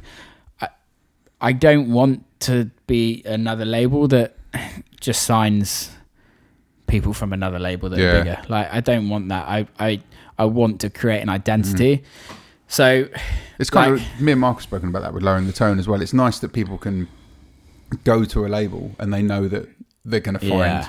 find like you Yeah, there or like you know me and Mark there or something. You Exactly. know, and they know exactly what they're going to get. yeah, Yeah. and it's like I, I like I wouldn't sign anyone that signed a record to Dirtybird Right. or that want to sign a record to Dirty Yeah. Bird because I don't want to cross those lines. Dirty No, Bird, no, no, Dirty yeah. Bird have like given me my career, and this is just purely for me. Yeah. This Yeah. means that if I want to release a record that Mm. I'm pretty sure nobody else is going to want to release, Mm. then I'm going to release it. Yeah. Um, and it allows me to, like, I've been like thinking more and more about the art of Yeah. things and how to like push things forward, and I think that's will allow me freedom. Mm. Like music videos, I'm starting to do music videos on all my releases at the Okay. moment, um, and being able to, like, some record labels like want it, Yeah. but then it's like down to kind of their what they want. It's their their marketing Yeah. strategy or their Yeah, budgets and stuff like that. Yeah. and like I've always invested back into my into my music, Mm, so mm. like I will pay for. A, I've just Mm. paid for a music video for my for a release on Food Music coming up actually. Right. Um, me and the other artist, Yeah. and I just I just want to do things my way. Yeah. Um, and, and you're in control then. Yeah. You control your release schedule. You know, you're you're in control of yeah, control of everything. Which you know, sometimes I, I sign stuff to labels and it won't come out for like six months Yeah. or a year, and you're just sitting there twiddling your thumbs. Yeah. But you know, you want to you want to write something and then get it out there. yeah, When you I- want to get yeah, it out exactly. there. And I and I and that's the thing. Like with my management, they're extremely we're we're we're like very on on point with Yeah. everything. Yeah. Like everything's timed Yeah. very well for certain things for certain reasons. So being able to like release stuff. Mm. So the way I'm probably it's probably going to work is I released I've got a release coming out on food Yeah. um, food music, which is Shadow Child's label. Mhm. First thing I've released in on a European label for a while, probably Okay. two years. Okay. Like I think, yeah. Um, and then I'm gonna really. I've got a collaboration between me and Shiba San coming out in Dirtybird in Cool. May, Nice. and then in July I'm gonna launch the label. Yeah. End of the summer, hope I think I've got an EP that will be that needs to be written, but it'll Yeah. be coming out on Dirtybird. Wicked. Then I'm probably gonna do another thing on another UK label Nice. and then end the year with another release from Great. me. That so sounds every good, six man. weeks. Yeah. Yeah. Um, And that's what you need. You need that kind of uh, Yeah, it's consistency. Consistency. Yeah. um, last year I only released like three or four records, Mm, mm. and it's all very good if you're a very big name. yeah. Um, but I'm not.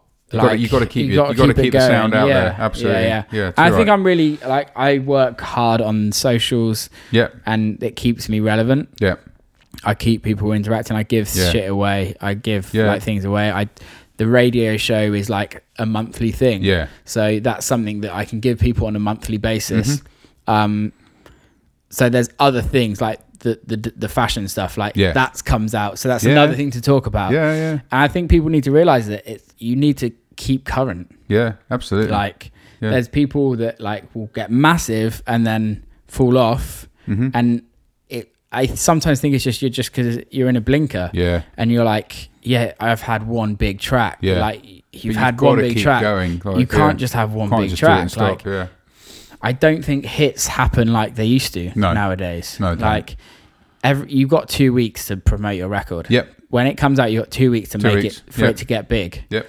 If it's not big leading up to it on promo, and then when it gets released, you're it's if it is a, an amazing track, it will come round Mm. Yeah. and it will get picked up somewhere. Yeah.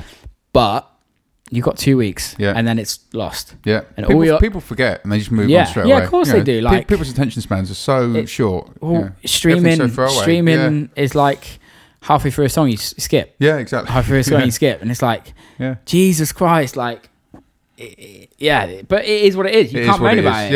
Yeah, yeah. Like, and that's that's why I'd rather release like every track that I release. I will make sure that it's memorable. Yeah. I Mm. yeah. make sure that something people can remember. Make sure it's killer. Yeah. It's not just going to be a groove. Yeah. I can write grooves for my DJ sets. Yeah. Simple. I can do that all day long. easy, Yeah. But I'm not going to release just a groove. No. Like it's for me, it's not what I want. Mm-hmm. Don't get me wrong. I'm not saying I'm re- releasing bangers and Mm. like hit that could potentially be hits every time. You never know what's going to be a hit. Yeah. End of. Yeah, absolutely. Um, Yeah, I mean, I've had stuff that I think is going to be amazing, think really fly, and then it just flops. Like, Yeah. no, one, no one picks up on it. And other stuff that you don't even think is going to fly will just fly. Like, Yeah. you just you, you you just can't read it at all. No, you can't. And I think it's like I was I was talking to Claude the other day. Hmm. I just texted him and I was like, dude, man, I want to give up. Today's like one of those Oh, days. and I was like, I just want to fucking give up. Yeah. Um and he was like, it happens all the time, which Yeah. obviously we all know that. Yeah. But he was like, realistically, to get to the next level, you need a hit. Mm. And uh, the sorry, it is the sorry fact. Yeah. Like you need something that cuts through. Yeah. And if you don't have something that cuts through Mm. and is classed as a hit, there is nothing like your you your career will progress to a certain point, Mm. and then it, it you, you might not get smaller. You can stay current forever, but you might you won't get bigger. Mm. Get your bigger, fees won't yeah. go higher.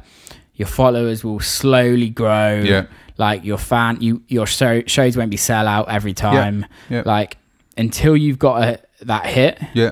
or just w- that remix, whatever it Yeah. is. Yeah. If you look at everybody in One the like every yeah. single hit like headliner, Yeah.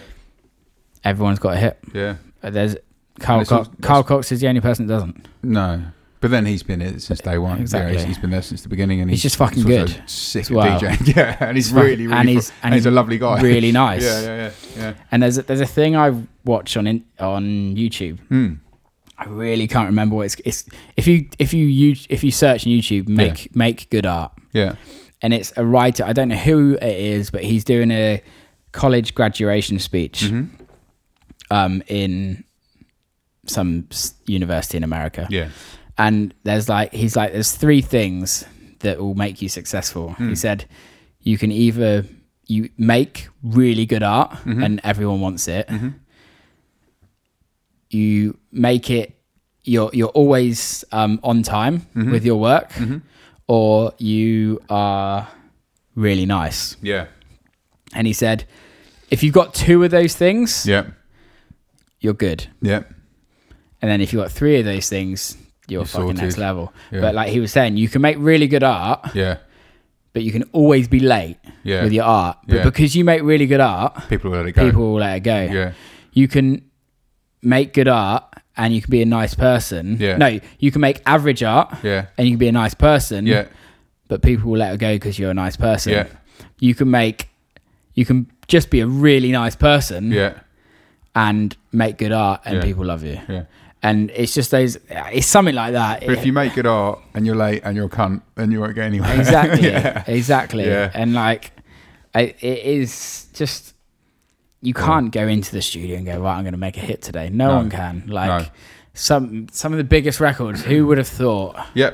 like sometimes it happens in five minutes. Sometimes it happens in five Yeah, weeks. man. But like you know, it's, I find it's those tunes that happen when you go in and there's something in the a air, vibe. like just a vibe. Yeah. and you just you just do it, and it's, Yeah. it just happens. Yeah, those, yeah. Are, those are sometimes the best ones. Like, yeah my Yeah. biggest my biggest track was written in like two hours yeah, yeah, or like the the Yeah. idea and the vibe yeah, yeah, totally. Yeah, I, I find it's better to get them down that way. Yeah. otherwise, you get bogged down in it all. Yeah. like, yeah, absolutely. One hundred percent. And I think the the end thing is just enjoy it. Yeah, absolutely. Just enjoy it. Yeah, man. Enjoy it.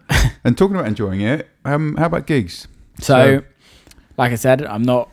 I'm I think I'm playing like near Birmingham end of March. I got a bit of Okay. time off Yeah. just to write shit. Um, I've I've not, got the same. It's great. Yeah, got it's a bit of time, amazing. Yeah, um, but I'm then it's like hitting the hitting the touring yeah. radio. So you're saying you're going to Australia? In... March the 21st. I'm Yeah. off out for WMCs. Cool. I think I'm playing definitely three gigs Nice. in Miami, Nice. potentially five Right. in like three or four days. Wicked. Um, and then I've got a, these. This hasn't even been announced yet, but Yeah. I've got a few dates in America, hmm and I go to Australia for ten days, Cool. and then I got another like three weeks in in America till Sweet. till beginning of May. So there's Sweet. like in this little tour, there's like twenty five shows or something like Loads. that. Yeah. Um, so that will be good. And then summer, it was going to be Europe stuff. Yeah.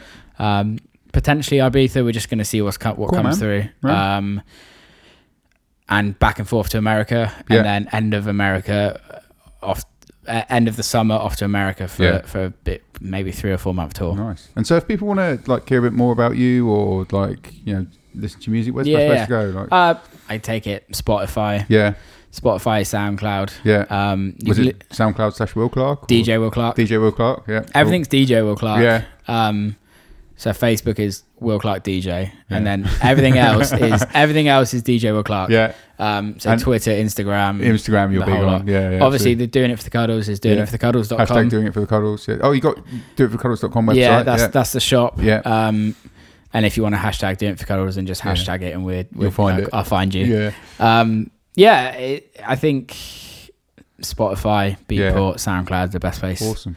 or the radio show, which is on SoundCloud and iTunes and Mixcloud. Cool. So yeah. Awesome. Well, thank you very much, mate. for No, coming dude, in. it's been It's awesome. been a really good chat. Yeah, yeah, it's really been awesome. enjoyed it. It's been good to hang out as well. Um, just leaves me to say, um, if you want a track list for the mix at the beginning of this show, um, go over to loweringthetone.london um, and just click on the subscribe button and we'll send them out to all subscribers.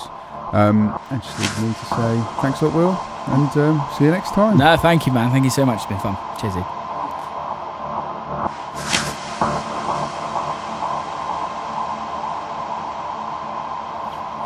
So I hope you enjoyed the episode. I want to say a big up to Will Clarke. That was a really good interview, mate. Really enjoyed talking to you, and it was really good to hear about um, your journey into the music scene um, and a little bit more about Dirtybird Records. I want to give a big shout out again to the Lowering the Tone family. So Mark, Matt, Dan, um, big love guys.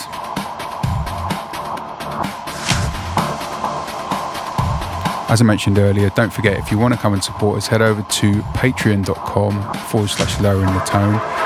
You can subscribe to the podcast, and there's also a bunch of other goodies that we're giving away there too. Um, and we're going to be launching our new podcast, Setting the Tone, which is uh, me and Mark having a chat about um, questions that you pose to us. So head over there, have a read of the page, and uh, come get involved.